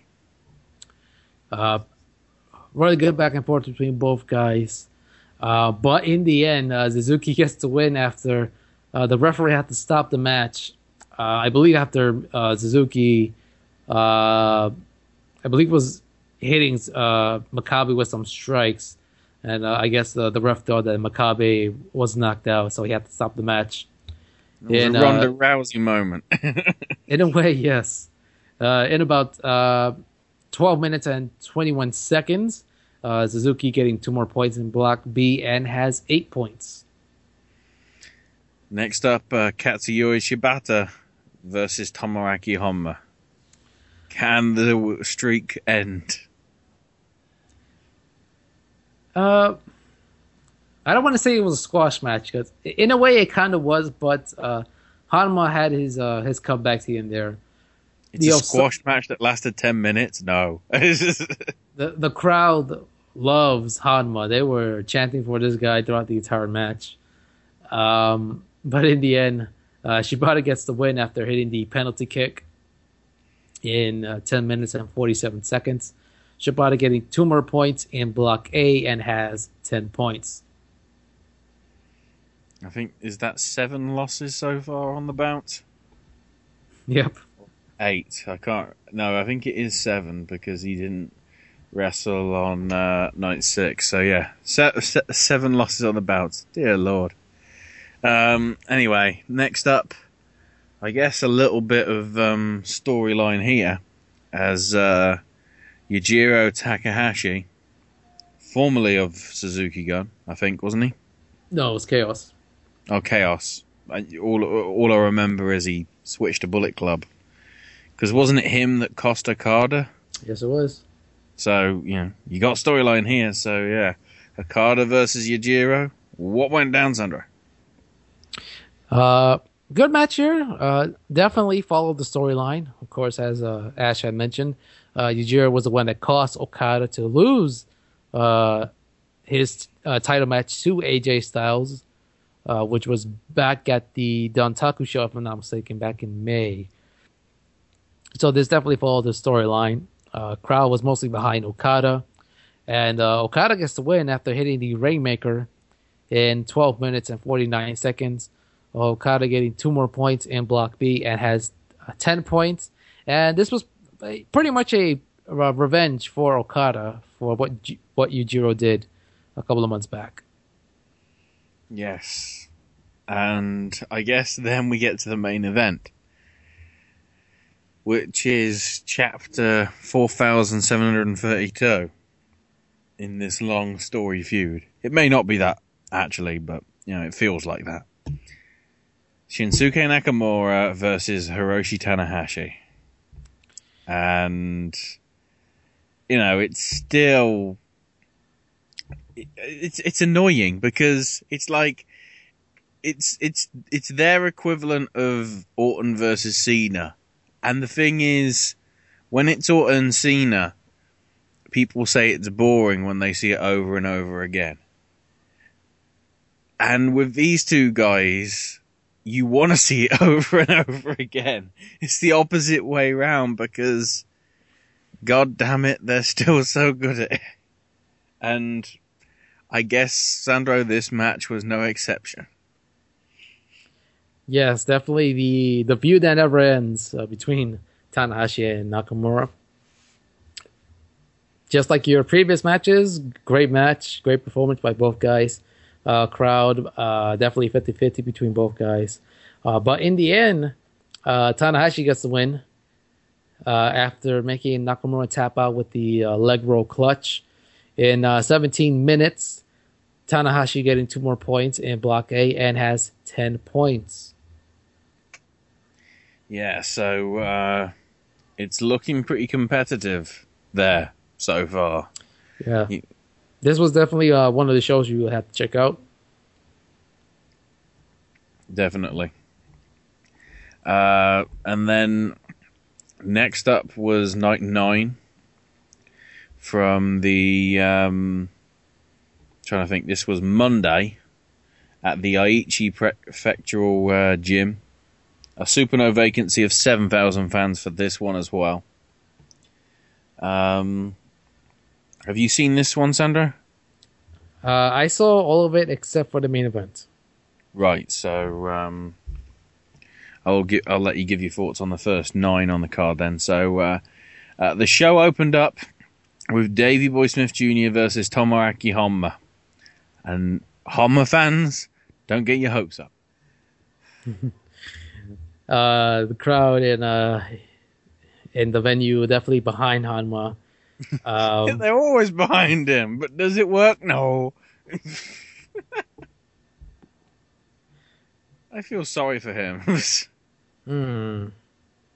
I have a bit of a breaking news, but uh, I think I'm going to save that after the review. oh. But uh, anyways, uh, Davey Boy uh, beating the crap out of Honma pretty much throughout the entire match, but Honma had his moments. Uh, there was a moment where uh, Davey Boy was on the outside uh, recovering, and uh, Honma went on the top rope and hit, hit his he hit his uh, diving headbutt off the top turnbuckle. So that was a unique spot there because he usually does it in the ring. So this is a, a rare uh, instance to see him do that. Uh, but in the end, uh, Davey Boy gets the win after hitting the Bulldog Bomb in 8 minutes and 53 seconds. Uh, Davey Boy getting two more points in Block A, and it has 8 points. Uh, next up, it was uh, Yujiro Takahashi taking on Lance Archer. Um, interesting match. Uh, typical big man versus little man type of match. But in surprising fashion, uh, Yujiro gets the win after hitting a small package in nine minutes. Uh, Yujiro uh, getting two more points in Block B and has six points. Next up, we had uh, Yuji Nagata taking on another Bullet Club guy, uh, Doc Gallows. Uh, good match between both guys. Um, pretty good back and forth. Uh, of course, the crowd behind uh, Nagata. But uh, in the end, uh, Gallows gets the win after hitting the Gallows pole in uh, 7 minutes and 53 seconds. Gallows getting two more points in Block A and has six points. Uh, next on the schedule, we had uh, Hiroshi Tenzan taking on Togi Makabe. Uh, good back and forth. Uh, crowd was definitely behind both guys. Uh, but in the end, uh, Makabe gets the win after hitting the King Kong knee drop off the top turnbuckle in 8 minutes and 22 seconds. Makabe getting 2 points in Block B and has 8 points. Two guys both on eight points in this next match as uh, Minoru Suzuki ta- took on Tetsuya Naito. Uh, good back and forth between both guys. Uh, but in the end, uh, Suzuki gets the win after uh, making Naito tap out to the sleeper hold. Suzuki getting two more points in Block B and has 10 points. Now, um, this match, I guess, could be for the the, ti- the title somewhere down the line. Uh, as uh, Katsuyori Shibata took on Bad Luck Fale. Interesting match. Um, it was solid. I, I will say that. Interesting match here. Uh, but in the end, after some several strike exchange uh, to the outside, uh, the match ended by countouts. But in the end, Bad Luck Fale get makes it to the ring in time, as uh, Shibata, couldn't get back in the ring, so he was counting out in uh, seven minutes and fourteen seconds. Fale getting two more points uh, in Block A and has ten points. All right, so uh, next up, uh, Shinsuke Nakamura versus Satoshi Kojima. Uh, good back and forth between both guys. Uh, crowd was 50 50 uh, for both men. Uh, in the end, uh, Nakamura gets the win after hitting the Boma Ye on Kojima in 12 minutes and 51 seconds. Nakamura getting two more points in Block A and has 12 points. Uh, then we had, I guess, part two of the Bullet Club uh, deal uh, as uh, Machine Gun Carl Anderson took on AJ Styles.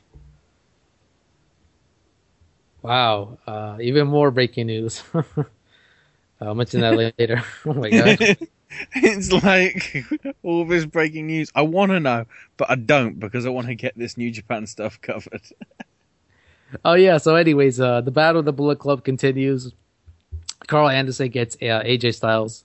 Uh, a funny thing to note: um, when uh, both guys were shaking hands before the match started, uh, I believe it was Anderson that tried to get the quick pinfall attempt, but uh, AJ uh, kicked out at two, and AJ was like, "What the fuck, bro? Why? You, what was that for?"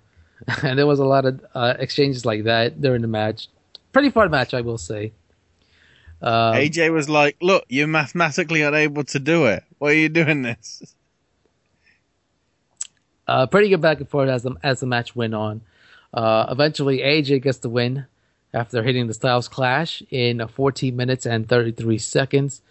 AJ getting two more points in Block B and has 12 points. Next up from Block A, uh, we had Hiroshi Tanahashi versus Shelton Benjamin. D- do I need to say any more?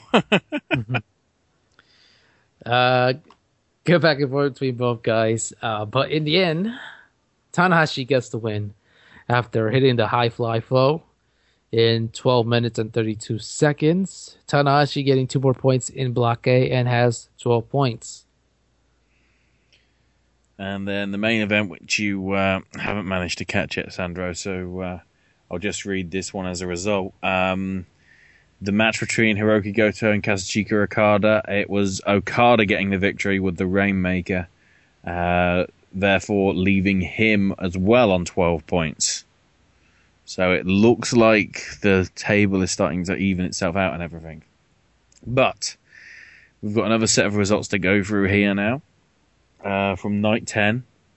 Uh, just happened pretty much within 24 hours of the recording of this show on uh, Wednesday morning, Wednesday night for the people in Japan, at the Takamatsu City Gymnasium.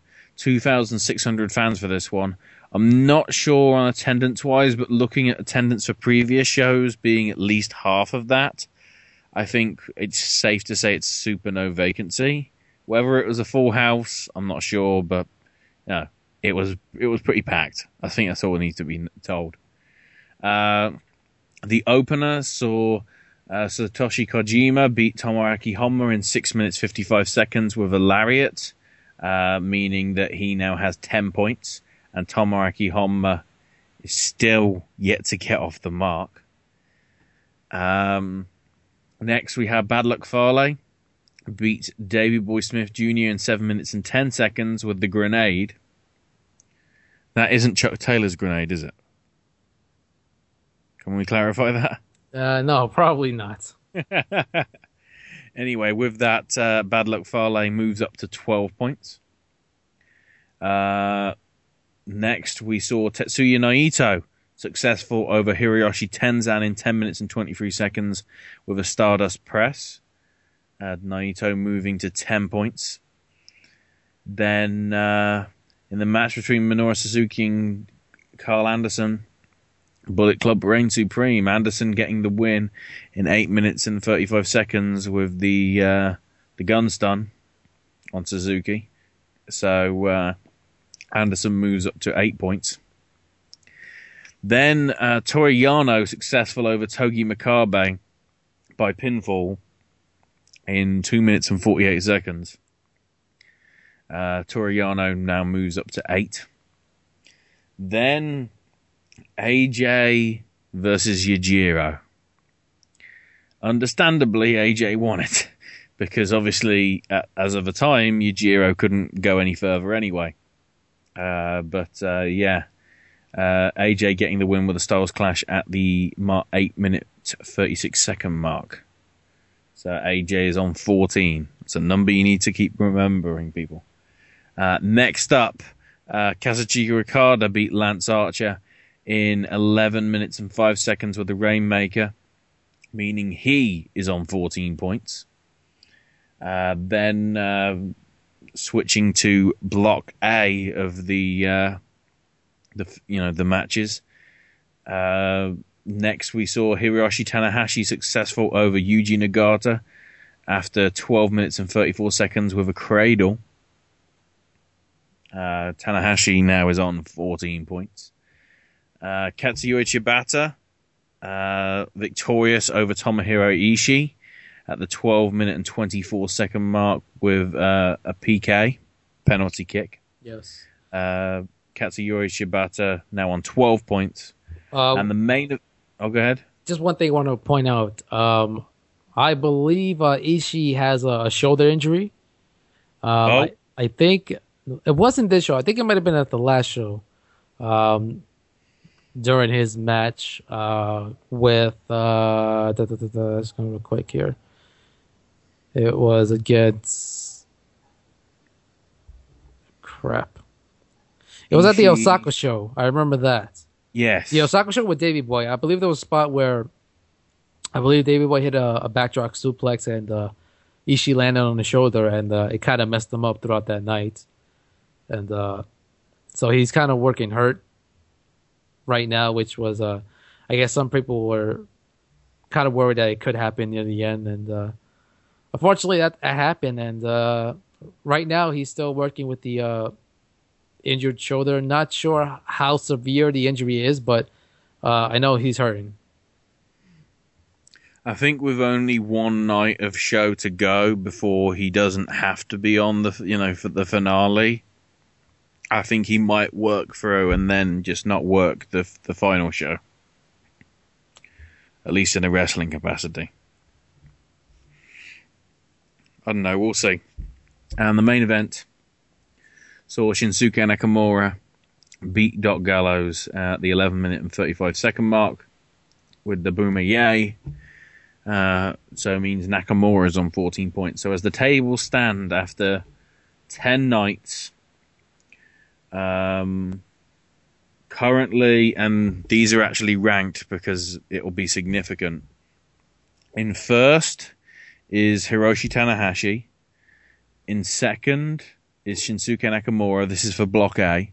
Both are on 14 points, but Tanahashi has the better head-to-head record because Tanahashi beat him. Um, third is Bad Luck Fale on 12. Uh, Katsuyori Shibata is on 12 as well, but he's in fourth again because of on head to head. Satoshi Kojima is on 10 points in fifth place, but he won't move because uh, he has wrestled his 10 matches. Uh, Yuji Nagata, Tomohiro Ishii, Shelton Benjamin, and Davey Boy Smith Jr. are all on 8 points. Doc Gallows is on 6 and Tomoaki Honma is still bottom of the table with zero points. Oh, god damn it. Um, and then in Block B, um, we have uh, Kazuchika Okada, top of the bill, uh, with 14 points. AJ Styles in second on 14 points as well. But again, uh, Okada is ahead of Styles uh, due to um, due to head-to-head victories, and this is where we can actually sort of start to make the stuff for next week clearer, which we'll get to after the break, I think. Um, in third is Minoru Suzuki on ten points. In fourth is Tetsuya Naito, also on ten, but again it's with the head-to-head. Uh, joint fifth on eight points, you have Togi Makabe, Hiroyoshi Tenzan, Hiroki Goto, Toru Yano, and Carl Anderson. However, Tenzan has had his tw- uh, 10 matches, so he will be taking no further part in the competition. And then uh, at the bottom, in joint last, I guess, is Lance Archer and Yujiro Takahashi on six points each. So, yeah, I'll get into the what's coming up this weekend. Um, I think in the final part because we can start putting in names into certain gaps now. So uh, we'll do that when we come back, along with quite a lot of other shows happening this weekend, including a triple slash quadruple header in uh, Florida, which we'll get to. So all that and more coming up, and probably breaking news in the final part of this week's Whole Indy Show here on the SNS Radio Network. We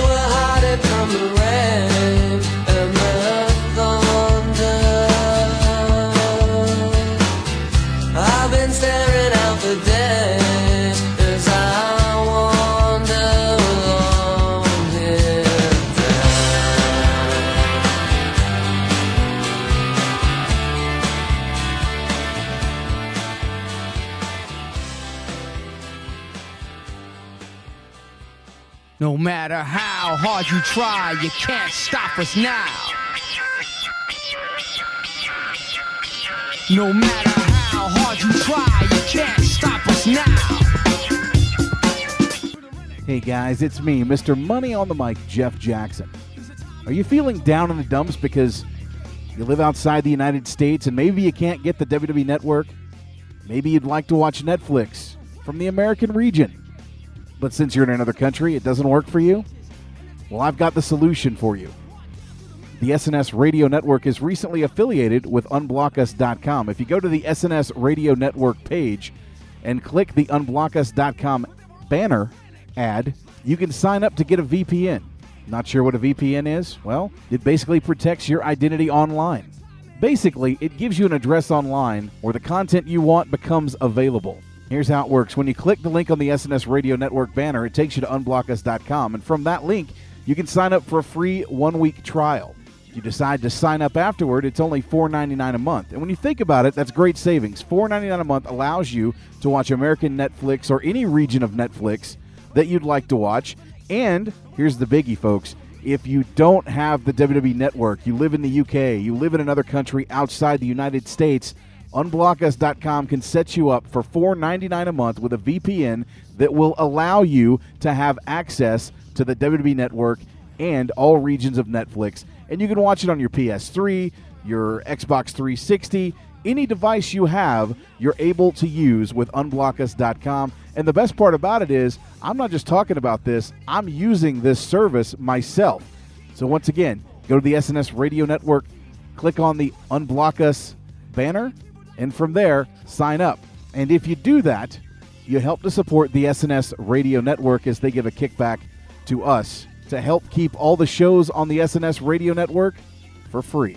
Once again, unblockus.com, giving you freedom online. No matter how hard you try, you can't stop us now.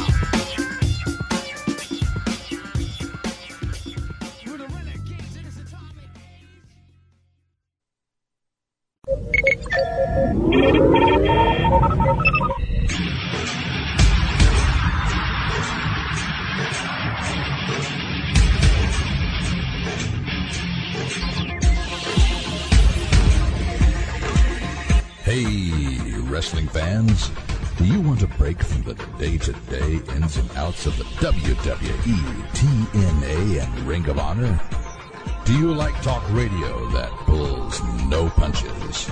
And do you like your sci fi and fantasy? Well, tune in to the Elite Force podcast each and every midweek with Chuck W. And each weekend with William Walkie Walker and Mindwipe. Exclusively on the SNS Radio Network and the Chris Jones Gaming Network. Yeah.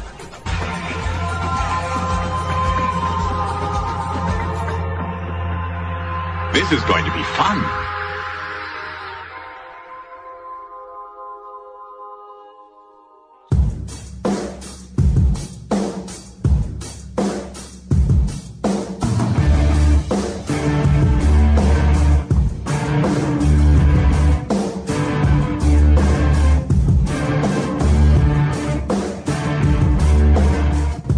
Hey guys, it's me, Mr. Money on the Mic, Jeff Jackson. Just a reminder for you to listen to Sunday Night Showdown every pay per view Sunday, as I'll be joined by my broadcast partner, the Bronx Father, Tony J. Mirabella, Harmony Boom Boom Jackson, and Mark the Shark DiCarlo, as we provide the best pay per view coverage of the WWE. And it starts at 8 p.m. Eastern, 5 p.m. Pacific Time, every pay per view Sunday. Sunday Night Showdown, your home for WWE pay per view coverage.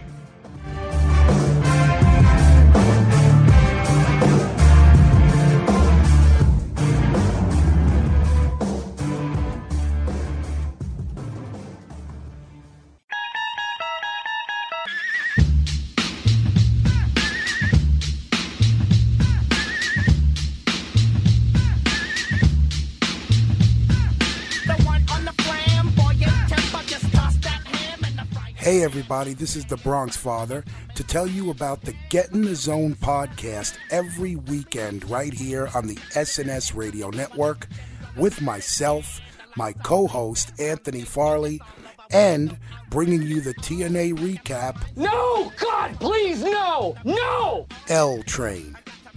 We also cover SmackDown, some news, and you might even get moments like this. Oh, my brother! Testify! Wow. Oh, Lord. Oh my god.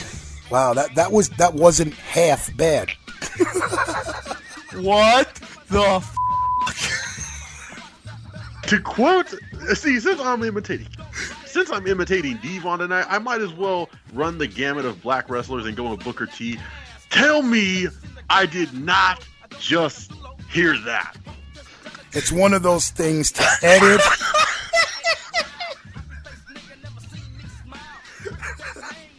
to edit or not to edit? That is the question. For the reaction Anthony's giving, you cannot edit this one. Oh, shit. Anthony's dead. He's just done. Oh, we might as well just end the show right now. So, check out the archive every single weekend and drop us an email anytime. SNS Get in the Zone at gmail.com. Right here on the SNS Radio Network.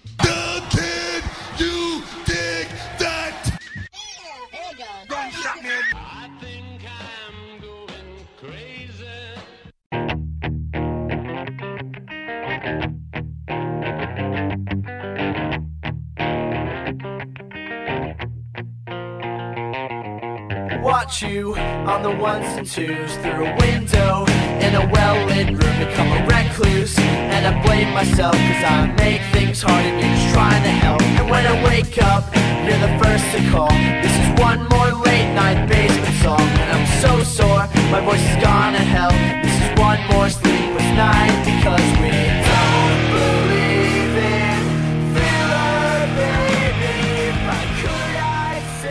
welcome back to the final part of this week's whole Indy show with uh, Ashley and Sandro, and um, yeah, coming into a bit of music referencing the AOW show that's uh, coming this weekend, but we'll get to that because first there is breaking news as of recording.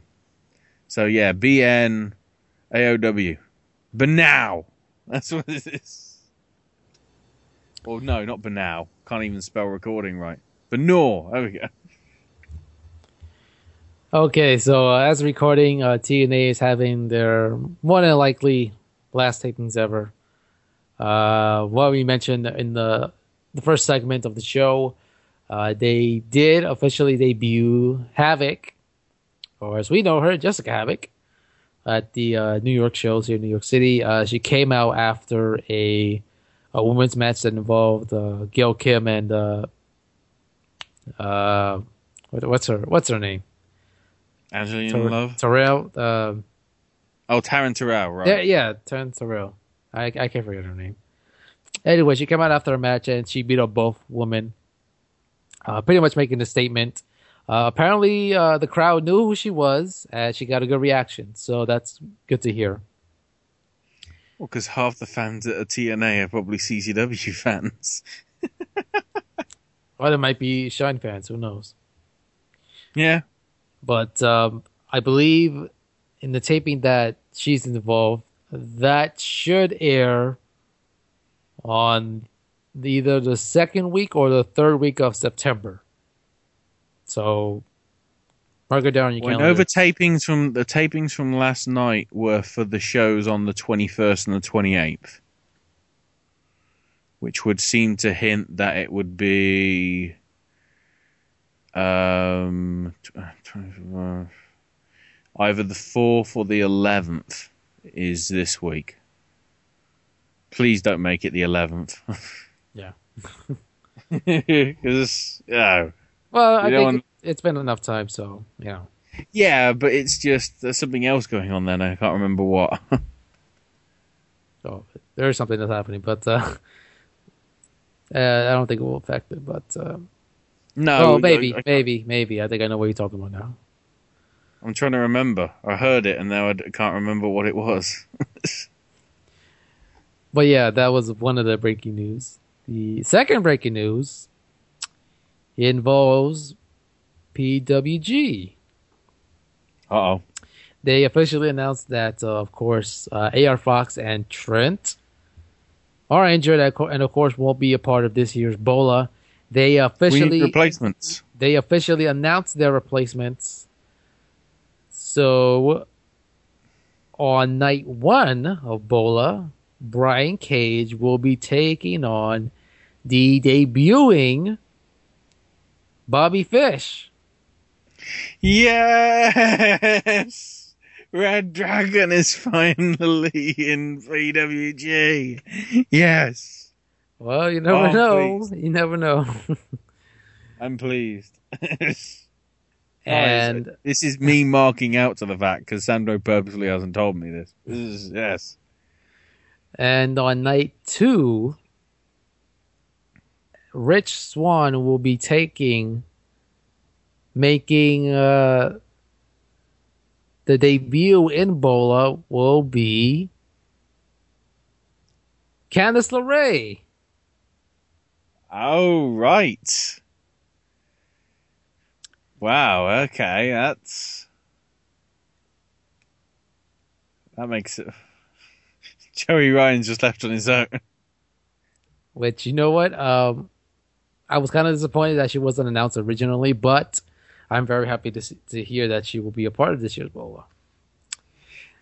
And uh, one other announcement they did announce, but uh, it will involve as a non-tournament action uh, in night one, uh, replacing Trent question mark uh, in the six-man tag will be Zack Sabre Jr. So what's that match now? It's Sabre Junior teaming with, teaming with uh, Chuck Taylor and Kenny Omega. And the they're best facing. friend, the best friends of Low Fiber Morale. I think that was the name. Of Yeah. I, I'm trying to think what we're going to call that now. Oh, I don't know. well, they're not the best friends because Trent is not there, so I don't know. Oh, they have to think of something, but uh, definitely uh, big news coming out of PWG. So very excited, even more for uh, Bola. Yes. Um, wow. I'm still, I'm still loving the fact that Bobby Fish is finally. Well, I guess it's with that announcement. It's a big wish. For, it's a big week for Bobby Fish because we'll get to that now. Um, New Japan. So uh, the final set of uh, group matches, night eleven of the whole thing, um, is happening or will have just happened at the Yokohama Bunka Gymnasium. Uh, on the card, we've got Tomoaki Honma versus Shelton Benjamin. So hopefully somebody wins there. So either some Honma wins actually for the first time, and Benjamin continues his crap streak ever since that first week, or Honma doesn't win a single match. Either way, both are wrong, so it's annoying. Anyway, also, you're going to have Yuji Nagata versus Tomohiro Ishii, Katsuyori Shibata versus Doc Gallows, Hiroshi Tanahashi versus Davey Boy Smith Jr., and Shinsuke Nakamura versus Bad Luck Fale. They're all the Block A matches. And then in Block B, you'll have Toru Yano versus Yujiro Takahashi, Hiroki Goto versus Lance Archer, Tetsuya Naito versus Karl Anderson, Kazuchika Okada versus Minoru Suzuki, and Togi Makabe versus AJ Styles. Now, with the way that the rankings are, um, Okada and Styles are guaranteed to be the top two. So we know that they're going through. It well, it depends if both guys either win or one loses.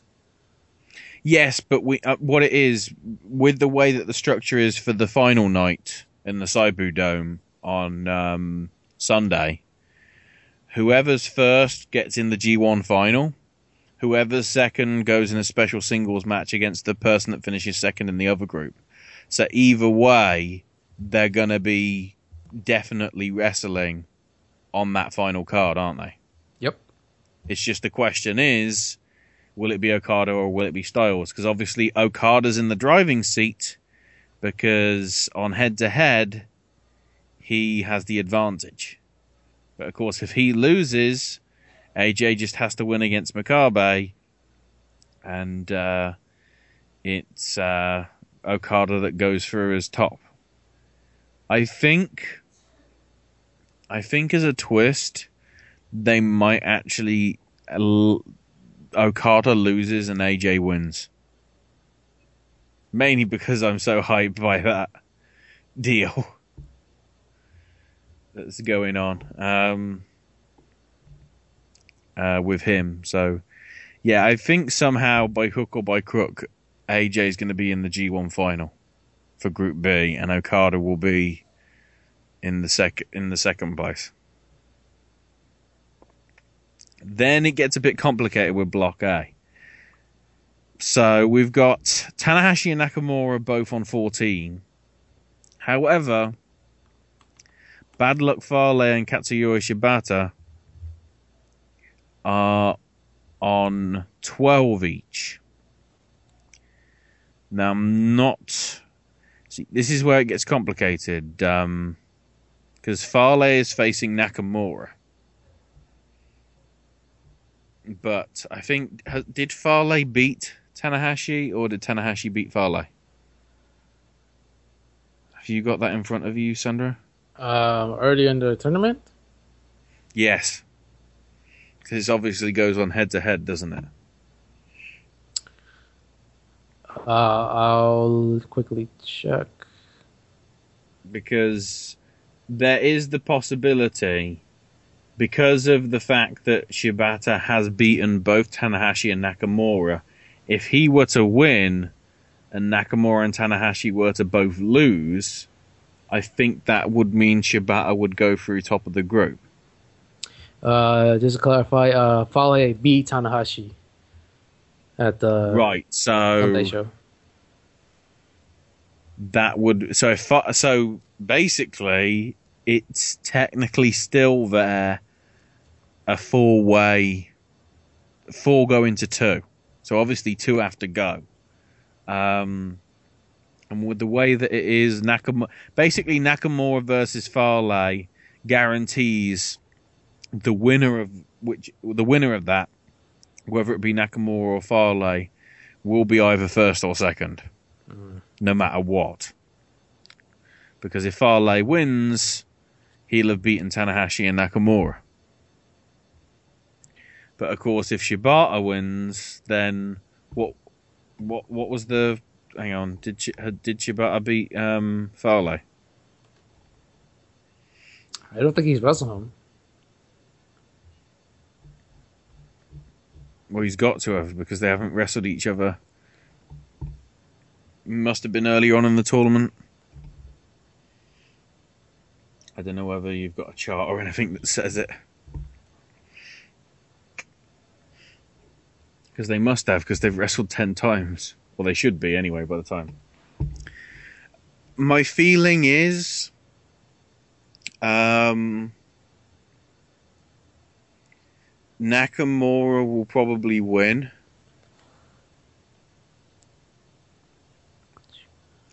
Because I don't know whether is Hiroshi Tanahashi still working injured. I'm trying to work that out. Ah, he's always hurt. Because um, yeah, for just on picks, I'll say I hope we get AJ versus Tanahashi. Oh wait, yeah, that- uh, yeah. We I I just remember. Yeah, they did they did fought at the the recent show with the double with the count out result. Probably wins. I remember. Yeah. So uh, yeah, so that would be complicated if Shibata and Fale won and Tanahashi lost. That would mean you'd have four on fourteen, Yeah. and Fale would be ahead of Shibata, would be ahead of Tanahashi, would be ahead of Nakamura. Yeah, yeah, that's complicated, but you know, it's there. Um, I honestly, you see, the, what I want to see is, I think AJ and Tanahashi as your final, and then because we never got it earlier on in the year, because Nakamura was a bitch about it. I want to see Okada versus Nakamura. Because we could have had that, you know, after the the was it the New Japan Cup, wasn't it? Probably. Nakamura won it, and uh, rather than going for Okada's belt, he went for Tanahashi Mhm. in a move that seemingly didn't make much sense on paper. But I guess it did because you know it's that feud again. but yeah, I think I wouldn't mind seeing that. Whether it's whether it's Nakamura and Okada in the final, or whether it's in the the set, you know, second in each group match. I just want to see Nakamura versus Okada because I think they could have a pretty damn good match. Even though apparently it's forbidden.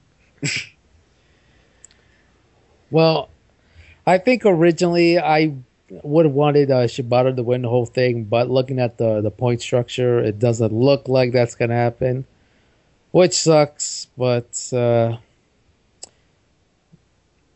now that they have AJ as the champion, I I I think I'm gonna agree. I think uh, Nakamura is gonna win the Block A, and uh, I I think I, I would want to see Okada and Nakamura again because they did have a match at the G1. Uh, I think it was two years ago, if I'm not mistaken, and I believe that was the year when uh, Okada had his, had his uh, first reign as champion, if I'm not mistaken, which was a pretty good match.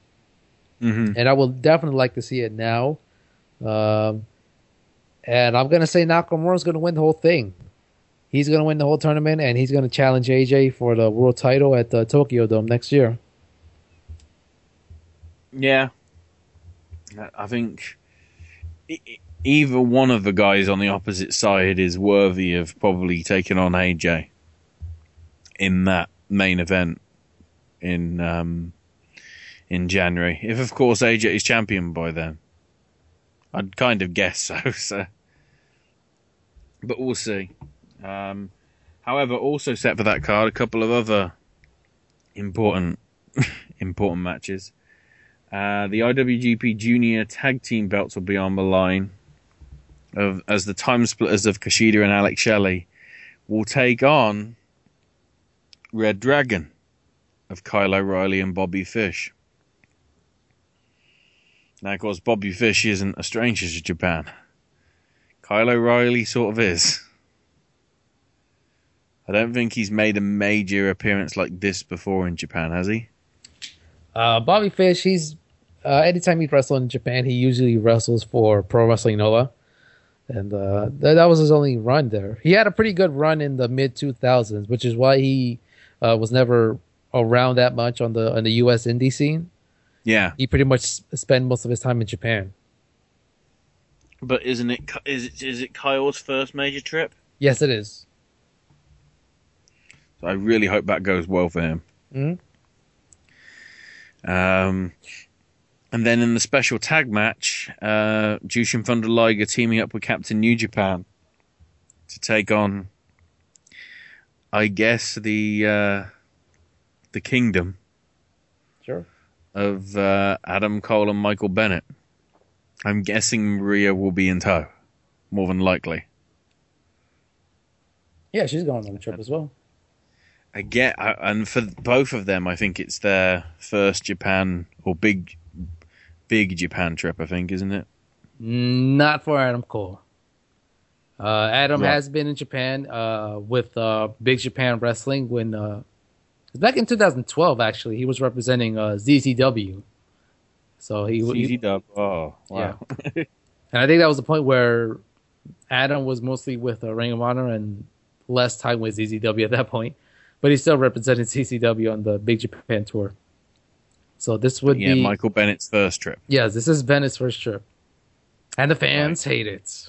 Of course. Do the Japanese fans hate it, or don't they know what to do? No, they're minute? no, they're more respectful. Wow. I said it. Perhaps, perhaps the US fans should take a leaf out of the Japanese. Um, uh, however, not only that, uh, there will be an appearance from Kazushi Sakuraba, and also apparently Jeff Jarrett from Global Force Wrestling will be making a visit. Ugh. Yeah. to probably announce that he's got a deal with Spike TV. and then Dixie goes, "Oh well, bollocks." anyway, um, so that's the first of the previews for this week. Um, Sandro, do you want to go uh, through the card for Fighting Spirit Wrestling? Uh, all right, that's fine. Uh, quickly, It's first up, I think. I was going with the by day, but you kind of skip ahead. Um, yeah, I'm trying to I'm trying to go in order of like how the wider world perceives it in terms of stature, sort of deal. So uh, yeah, this Saturday night, Fight Spirit Wrestling having a show entitled "Finish Him." Uh, this Saturday night at the Luda Center, 133 29th Street in Brooklyn, New York. Uh, doors open at 7:30 with the bell time at 8 p.m. Uh, however, um, they there will be a free barbecue for the fans uh, starting at 3 p.m. in the afternoon. So uh, if you're in the area and looking for free food, you know, go ahead check it out. Um, If there's any homeless people listening to this, quick, head over there. I'm sort of amazed at why we need three hours for a barbecue. yeah, it's kind of random.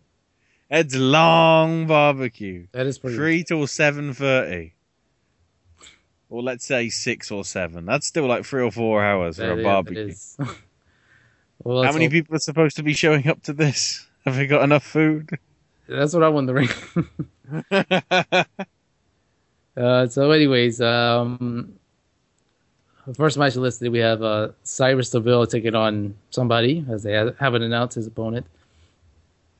Uh, next match, uh, the Big O will be taking on Big Daddy Dre. The House of Pain of Nick Payne and Hakeem Ali taking on Certified Sexy of Gino the God and Sasha Jenkins. Talon will be taking on Joe Attell.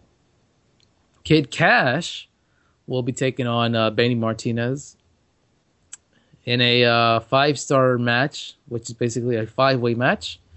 Uh, we have uh, Ricky Reyes taking on Grim Reaper, Magma, Nutritious X, and Jigsaw. In uh in the semi main event, and uh, an eight man tag team warfare match, as the Omega Black and the Snot will be taking on the uh, a team known as the Latino World United of uh, Joel Maximo, Homicide, and uh, the opposition of Jason Nevins and Whiplash. And uh, the main event for the FSW World Title, uh, the current champion, uh, the Man of Steel, Mike Verna, will be taking on the Greek God Papadon. That that match should be pretty good, I have to say. Papadon's been uh, good in the stuff that I've seen so far. Not so much as Mr. A, but you know.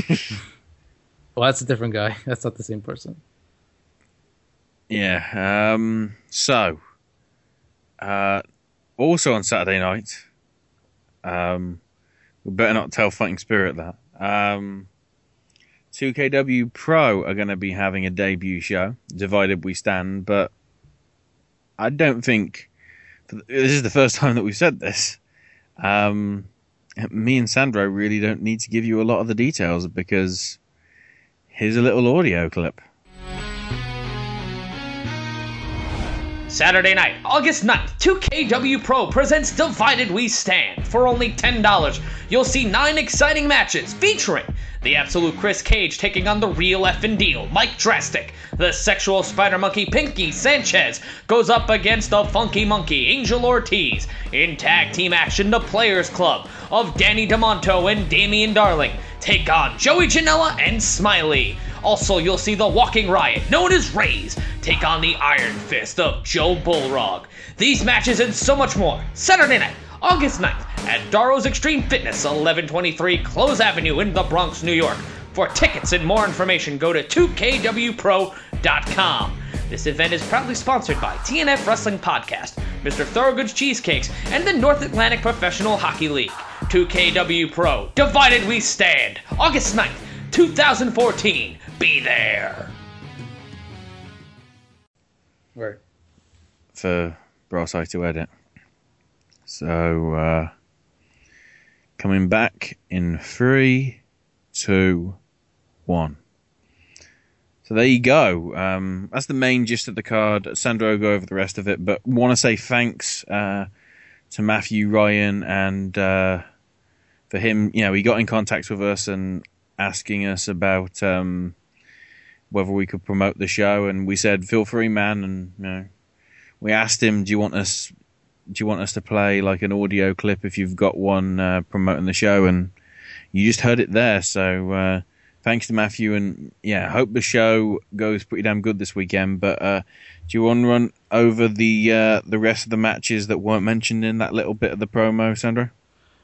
Uh, sure. The we have uh, Stan Steele taking on, excuse me, uh, Stan Styles, excuse me, taking on Caveman. Uh, Charlie Chaz Monroe taking on David Potter with Dub C. G.A. West will be taking on the Rogue Anthony Gangon. Uh, the Protector Pro- Pro Wrestling, Jack Gallows taking on Ryan Zazatsky. And uh, Anthony Silva taking on Lolan Avila. So overall, you know, not bad actually for uh, uh, opening card for a promotion. So, as I say, best of luck to them. I hope, I hope everything goes well for the show, and uh, hope hope to hear some results from Matthew or uh, anybody that attends that 2KW show this weekend. Um, Sandro, do you want to go over the uh, the stuff coming up uh, this Friday slash tonight slash already happened, depending when you're listening to this?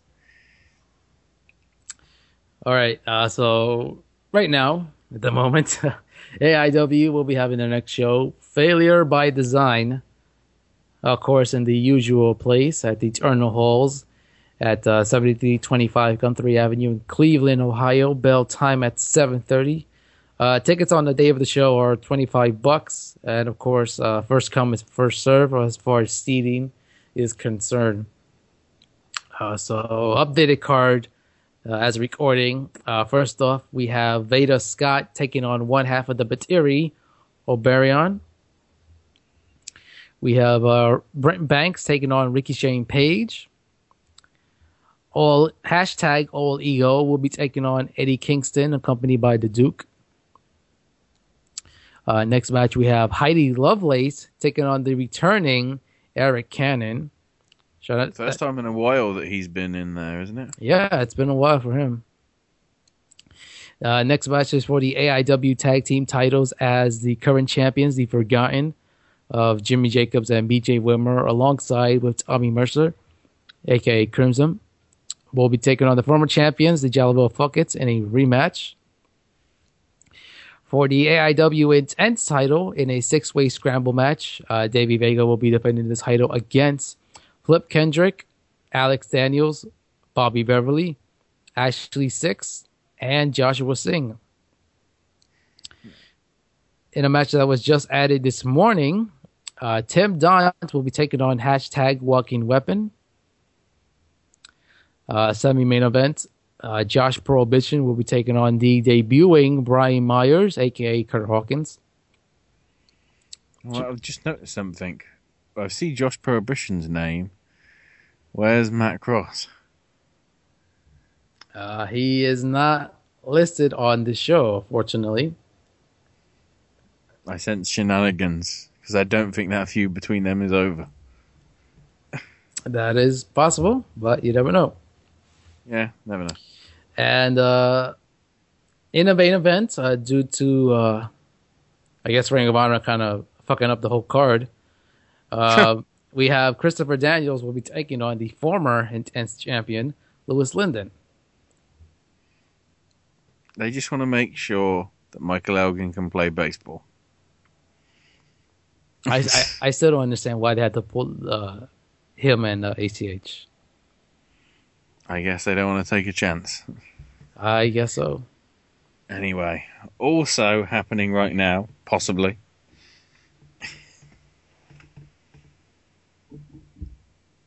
Do you want to go through it, Sandro? It's uh, the return of Evolve.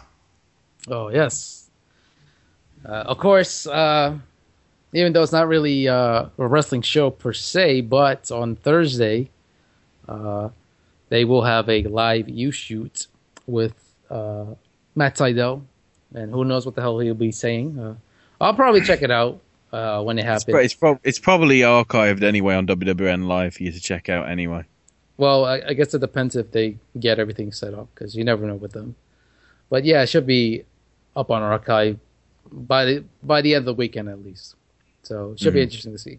But uh, their next set of shows continues with Evolve 31, and of course, this is the uh, quote unquote uh, reboot of uh, Evolve, whatever that means, as they will be returning to the Orpheum in Ybor City uh, in Ybor City, Florida, of course, outside of Tampa Bay. Uh, bell time at 9 p.m. Uh, some matches that have been confirmed as of recording. First match is a FIP showcase match, uh, six man tag, as Lince Dorado will be teaming up with Dos Pendejos, taking on uh, Jesus de Leon and the Juicy Product. So that should be very interesting. In the uh, round robin challenge, aka the Style Battle 2014, which I don't know why he had to change it, but he decided. which is basically the exact same format. But anyways, anyways, as far as this night is concerned, uh, there will be two matches of the uh, Style Battle tournament. Uh, in the first match, we have Drew Gulak taking on Timothy Thatcher. And in the next uh, style battle match, uh, Biff Busick will be taking on the debuting James Radine. Should be interesting matches throughout the whole weekend. Anyways, the next match in a uh, tag team grudge match, uh, Rich won w- alongside the Freedom Gate champion Ricochet, Ricochet uh, accompanied by Ivelisse, will be taking on the premier athlete brand of Anthony Nese and Caleb Conley, who will be accompanied by Sue Yung as usual. Oh, speaking of Lease, and just because I remembered it because it was in news this week, but because it was so long ago and because it isn't on our page, I forgot about it. They've officially confirmed that uh, Serena Deeb is apparently injured Mm. from um, I can't remember what show it was, but it basically means she can't take on uh, Ivelisse for the belt at Shine Twenty One. So they're working on a replacement apparently. Yeah, they're they're having a a four match, and the winner of that match uh, takes on Ivelisse later in the night. Right. Well, we'll get to that in uh, two weeks when it Yeah, we'll get that in a few weeks. Yeah. Anyways, uh, moving on in the semi main event, which is the first time dream match, and honestly, it really is. Uh, Yep. The former Freedom Gate champion Johnny Gargano will be taking on the returning Matt Sydal. Uh, it should be interesting. Of course, uh, it's been what maybe two years since uh, he's wrestled. Period. Of course, he wrestled like the last two weeks, of course, but uh, I haven't heard him like like losing any ring rust. Obviously, he's been doing pretty well the last couple of weeks, so uh, should be a pretty good match between both guys. And in the main event, uh, possibly I guess another dream match in a way.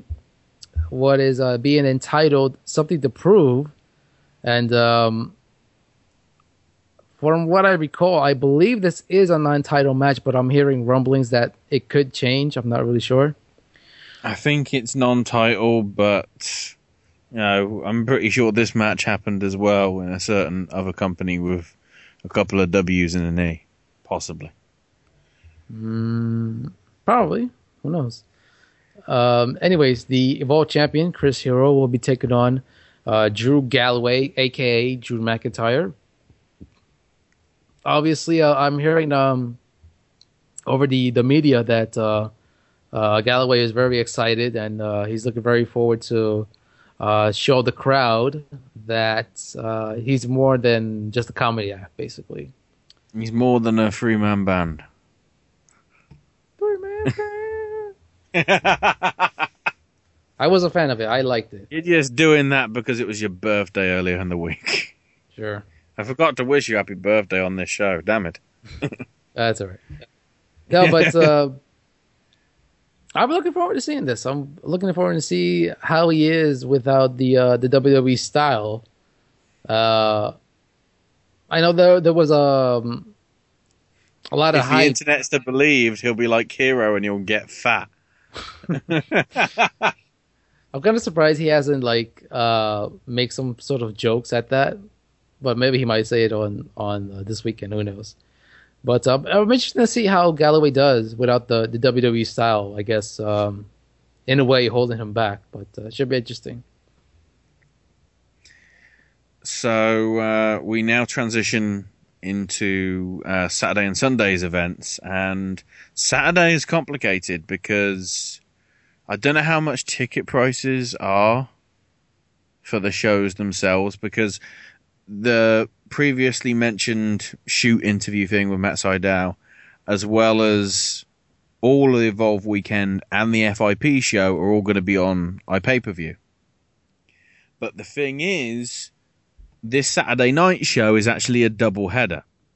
So it's one ticket for two shows, which I think is a pretty sweet deal.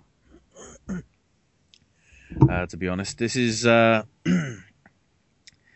the full impact, the full impact pro Heatstroke 2014 show at the Family Center. Well, and then after that, Evolve 32 uh, at the Family Center Gymnasium at 2008 North Goldenrod Road in Orlando, Florida. Uh, the bell time for the FIP show is at 6, and the Evolve show will start at 9. Uh, for the FIP show, there aren't any matches set, but um, on the card are uh, the Savages of Eddie Graves and Teddy Stigma, Rich Swann, Maxwell Chicago, Trina Michaels, Dos Bendejos of Cruz and Rios, uh, the Shine Champ Ivelisse, and the Florida Heritage Champ Chasyn Rance.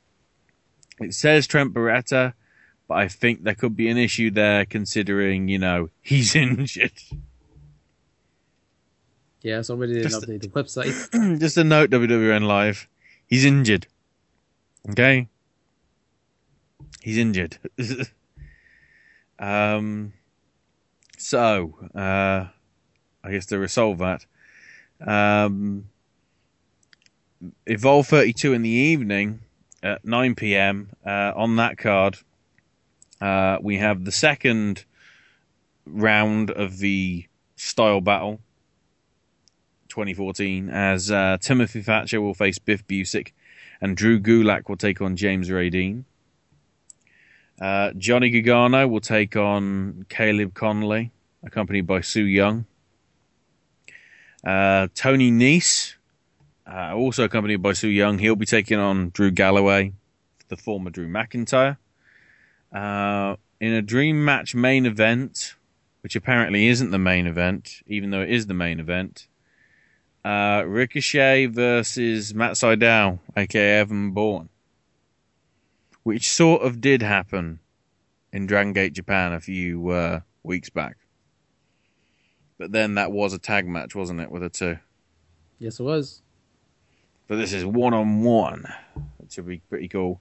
And then the Evolve title will be on the line with Chris Hero defending it against Rich Swann. I think that was supposed to be Trent, wasn't it? Yeah, that was supposed to be the match with Trent. but Swann has stepped in. And then Evolve 33 on Sunday night. Uh, that'll be coming from uh, the 1904 Music Hall at 19 North Ocean Street in Jacksonville, Florida, on uh, August the 10th, Was it that show or no? It was the Orlando show that got its venue changed, wasn't it? Yeah, yeah, I think it was. But uh, yeah, the Jacksonville show is Sunday with a bell time of seven.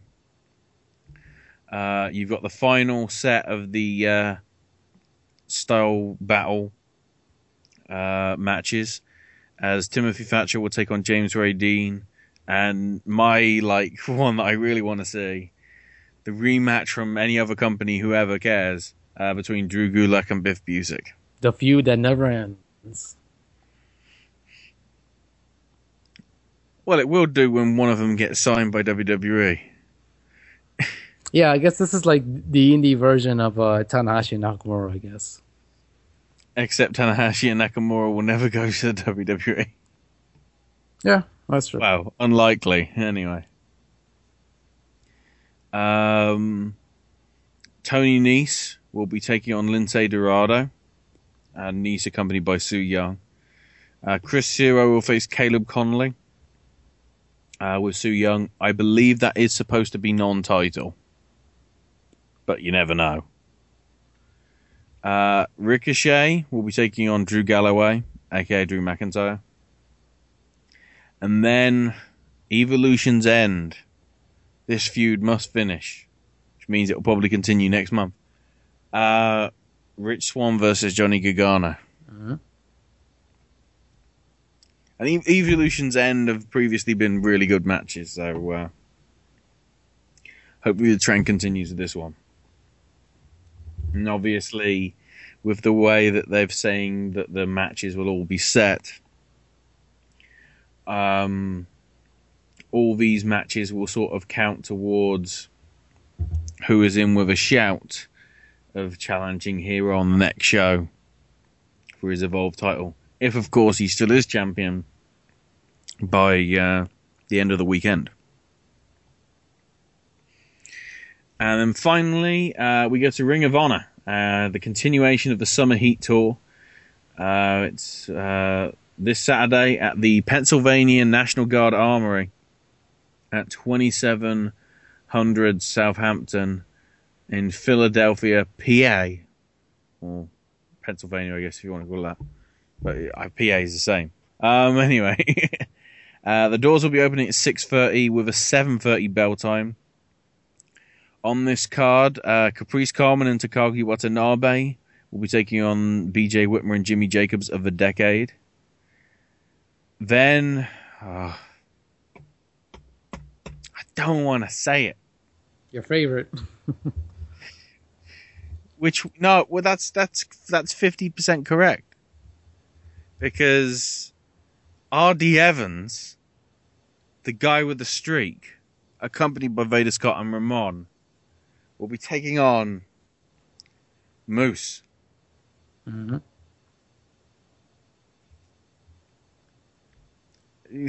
Uh, That's why I feel I feel so pleased for Maxwell Chicago now that he's got rid of Moose.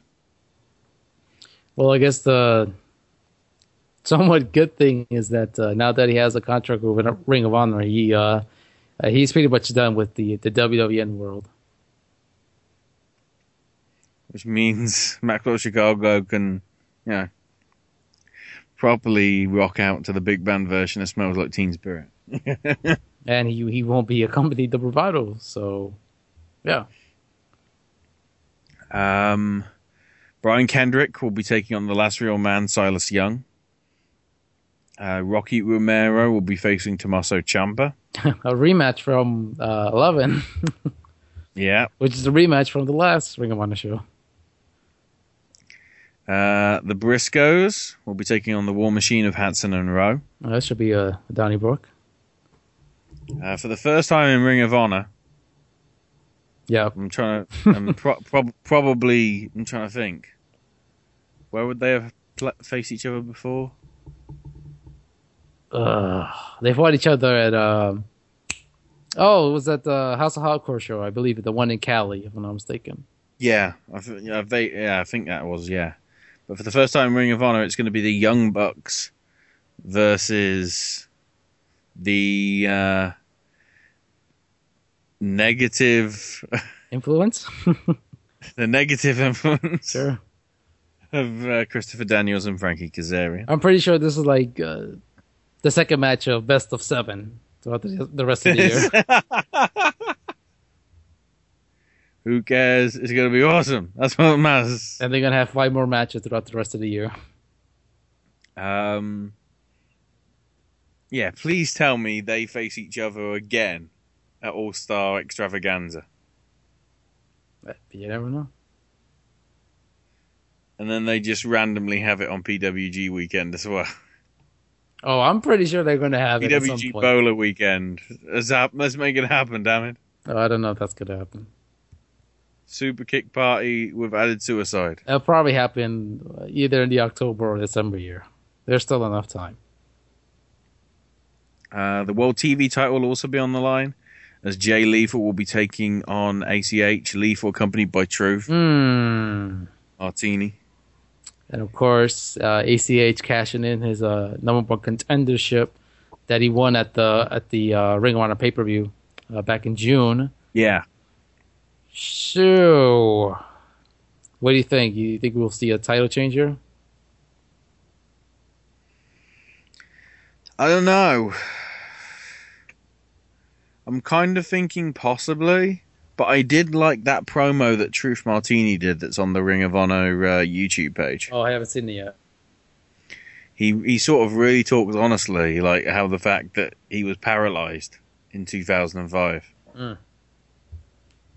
and that you know it- it's always every wrestler's dream to be a world champion, and that sort of got cut short. But you know when he got that belt when he was the manager of Roderick Strong, he felt like he made it, and you know he had a part. You know it was it was part of him, sort of thing, and it's clearly it's obviously relating to Lethal being TV champ. So uh, it was a very well put together, like four or five minute video from him. So I applaud that. And then the main event, uh, Unbreakable Michael Elgin will be defending his Ring of Honor World Title against Cedric Alexander. Which, you've, if you've seen all the commercials on their YouTube page saying um, Tommaso Ciampa and Michael Elgin both want to face each other at Death Before Dishonor, I think you know who's going to win that. Yeah, even though uh, Alexander does have the momentum, uh, I don't think we're going to see a title change. Not, not now. No. If they didn't build it up until after the Summer Heat tour, it'd be alright. Yeah, even though you know he does have momentum, but it's it's just not going to happen. Yeah. Sorry, Uh, we can dream. We can dream. maybe it will happen next year. Who knows? anyway, uh, that's all we got time for this week. Uh, check out all the other shows. Here. Yeah, Wo- you, you're doing that now. Think about we've got to do this again for the next so many weeks. Yeah. Uh, it never gets easy. Uh, pimping it easy apparently as well. I don't know. Um. Anyway, uh, check out all the other shows here on the network. Unplugged uh, on Tuesdays at nine o'clock with Bronx and Jeff. Uh, Sunday Night Showdown coming up next weekend for coverage of, um, I guess we can call it SummerSlam, but I guess the scam is thanks to Dean Ambrose. Why, mate? Why? Come on. Anyway. I also call it Summerfest. Which, uh, speaking of that, Sunday is going to be a pretty busy Sunday. That whole day. Which Sunday? Every Sunday is going to be busy for the next few weeks. Because there's two other shows happening that day. yeah, is, is there a Dragon Gate show? There's a, there's a Dragon Gate uh, pay per view earlier in the morning, and uh, and for some reason AAA is having a Triple Mania at the same time at SummerSlam. Wow, which is not really smart. I can't wait to talk about that. Yeah. Next week. He lies. oh my word. People, take a break. Come on, it's the summer. Have a siesta. Anyway. Yeah, Sunday Night Showdown, um, covering SummerSlam. uh, next week. And then podcast wise, you've got Beyond the Bell with Sean Beckerman, Get in the Zone with Bronx Anthony and L Train, the Elite Force podcast uh, with uh, Walkie and Mindwipe and Chuck W, uh, Sticks and Flicks with me. Um, I think that's every bit's mentioned. You know, Running the Ropes is on hiatus. There's no need to mention about that. You can check out the archive certainly of the shows if you uh, want to get your fix of uh, Mav. Uh, I think that's everybody. Yeah. Well, Unplug CT. I nearly forgot that. Um, go check that out if you haven't already. Very nice uh, episode on uh, mysterious plane crashes, disappearances, all that sort of thing. Uh, Sandro, how can uh, people get in touch with us? Especially Matthew Ryan, so he can tell us the results from the two uh, the two F. Is it two F? No. Oh my god. Sorry, it's, it's been a lo- it's it's a long night. I'm on about twenty hours, not being a no. I'm on twenty hours without going to sleep, so it's, it's yeah, it's busy. Two KW. Anyways. Yeah, you can contact us through Facebook, uh, www.facebook.com slash the whole indie show. You can find us on Twitter at TWIS underscore podcast, which we are officially over 300. So thank you for those new followers uh, over on Twitter. Uh, you can follow myself at TWI, uh, excuse me, Sandro, T W I S, A N D R O T W I S. You can follow Ashley at Ash is my name UK. Uh, you can find us on iTunes and Stitcher. Just search for the whole indie show. Subscribe, uh, rate us, and leave some feedback. And uh, you can email us questions or feedback or anything indie wrestling to wholeindie at snsradionetwork.com. You can find all the RSS feeds and all the archives over at snsradionetwork.com. As well as the email, you can email us direct from there as well. Just look for the contact the shows, and then find the whole indie show tab, and you'll be able to email via the power of web browser. Apparently, or magic or something. So, next week is going to be just as crazy. Now, as you previ- as you just heard, apparently we've got Triple Mania. Apparently we've got a big Dragon Gate show. Apparently we've got Chikara. Um, Oh, man. Stuff, apparently we've got Ring of Honor. yeah, stuff happening here in New York. This is still. Tr- I'm guessing next week we will probably be also reviewing the finale to the G1. yes. More than likely we will be because um, that's probably the first of the big tournaments that we've got coming up because that's coming through. So to reflect that and the fact that you know I think indie wrestling is somehow processing me. Uh, we're going to close tonight with Pink Floyd's "Welcome to the Machine." Uh, before we end off, uh, just to note, uh, I might be doing coverage over on Twitter for the Evolves uh, triple shows. Uh, I'm not going to do the FIP show because I won't be here when it happens, but I might be doing all three shows. So just stay tuned on our Twitter page for more information. keep an eye out for that. And I'm pretty sure you'll post up a, a message on the Facebook wall as well to. Keep in touch with everybody uh, as to whether you'll be able to do it. Okay, so uh, yeah, welcome to the Sheen from Pink Floyd because that's what it feels like it's getting now. Yeah, it's going to be the same. Well, it's not going to be the same podcast every week, but it's going to be the same sort of stuff. It's going to be a lot of reviews. Well, no, sorry, a lot of previews and a lot of results. Oh, I can't wait for this to be over. Oh, wait, that isn't till October. That was Ashley. This was Sandro. That was the wrong way round. This was your weekly slice of indie goodness. I'm going to bed. Good night. We're done for this week.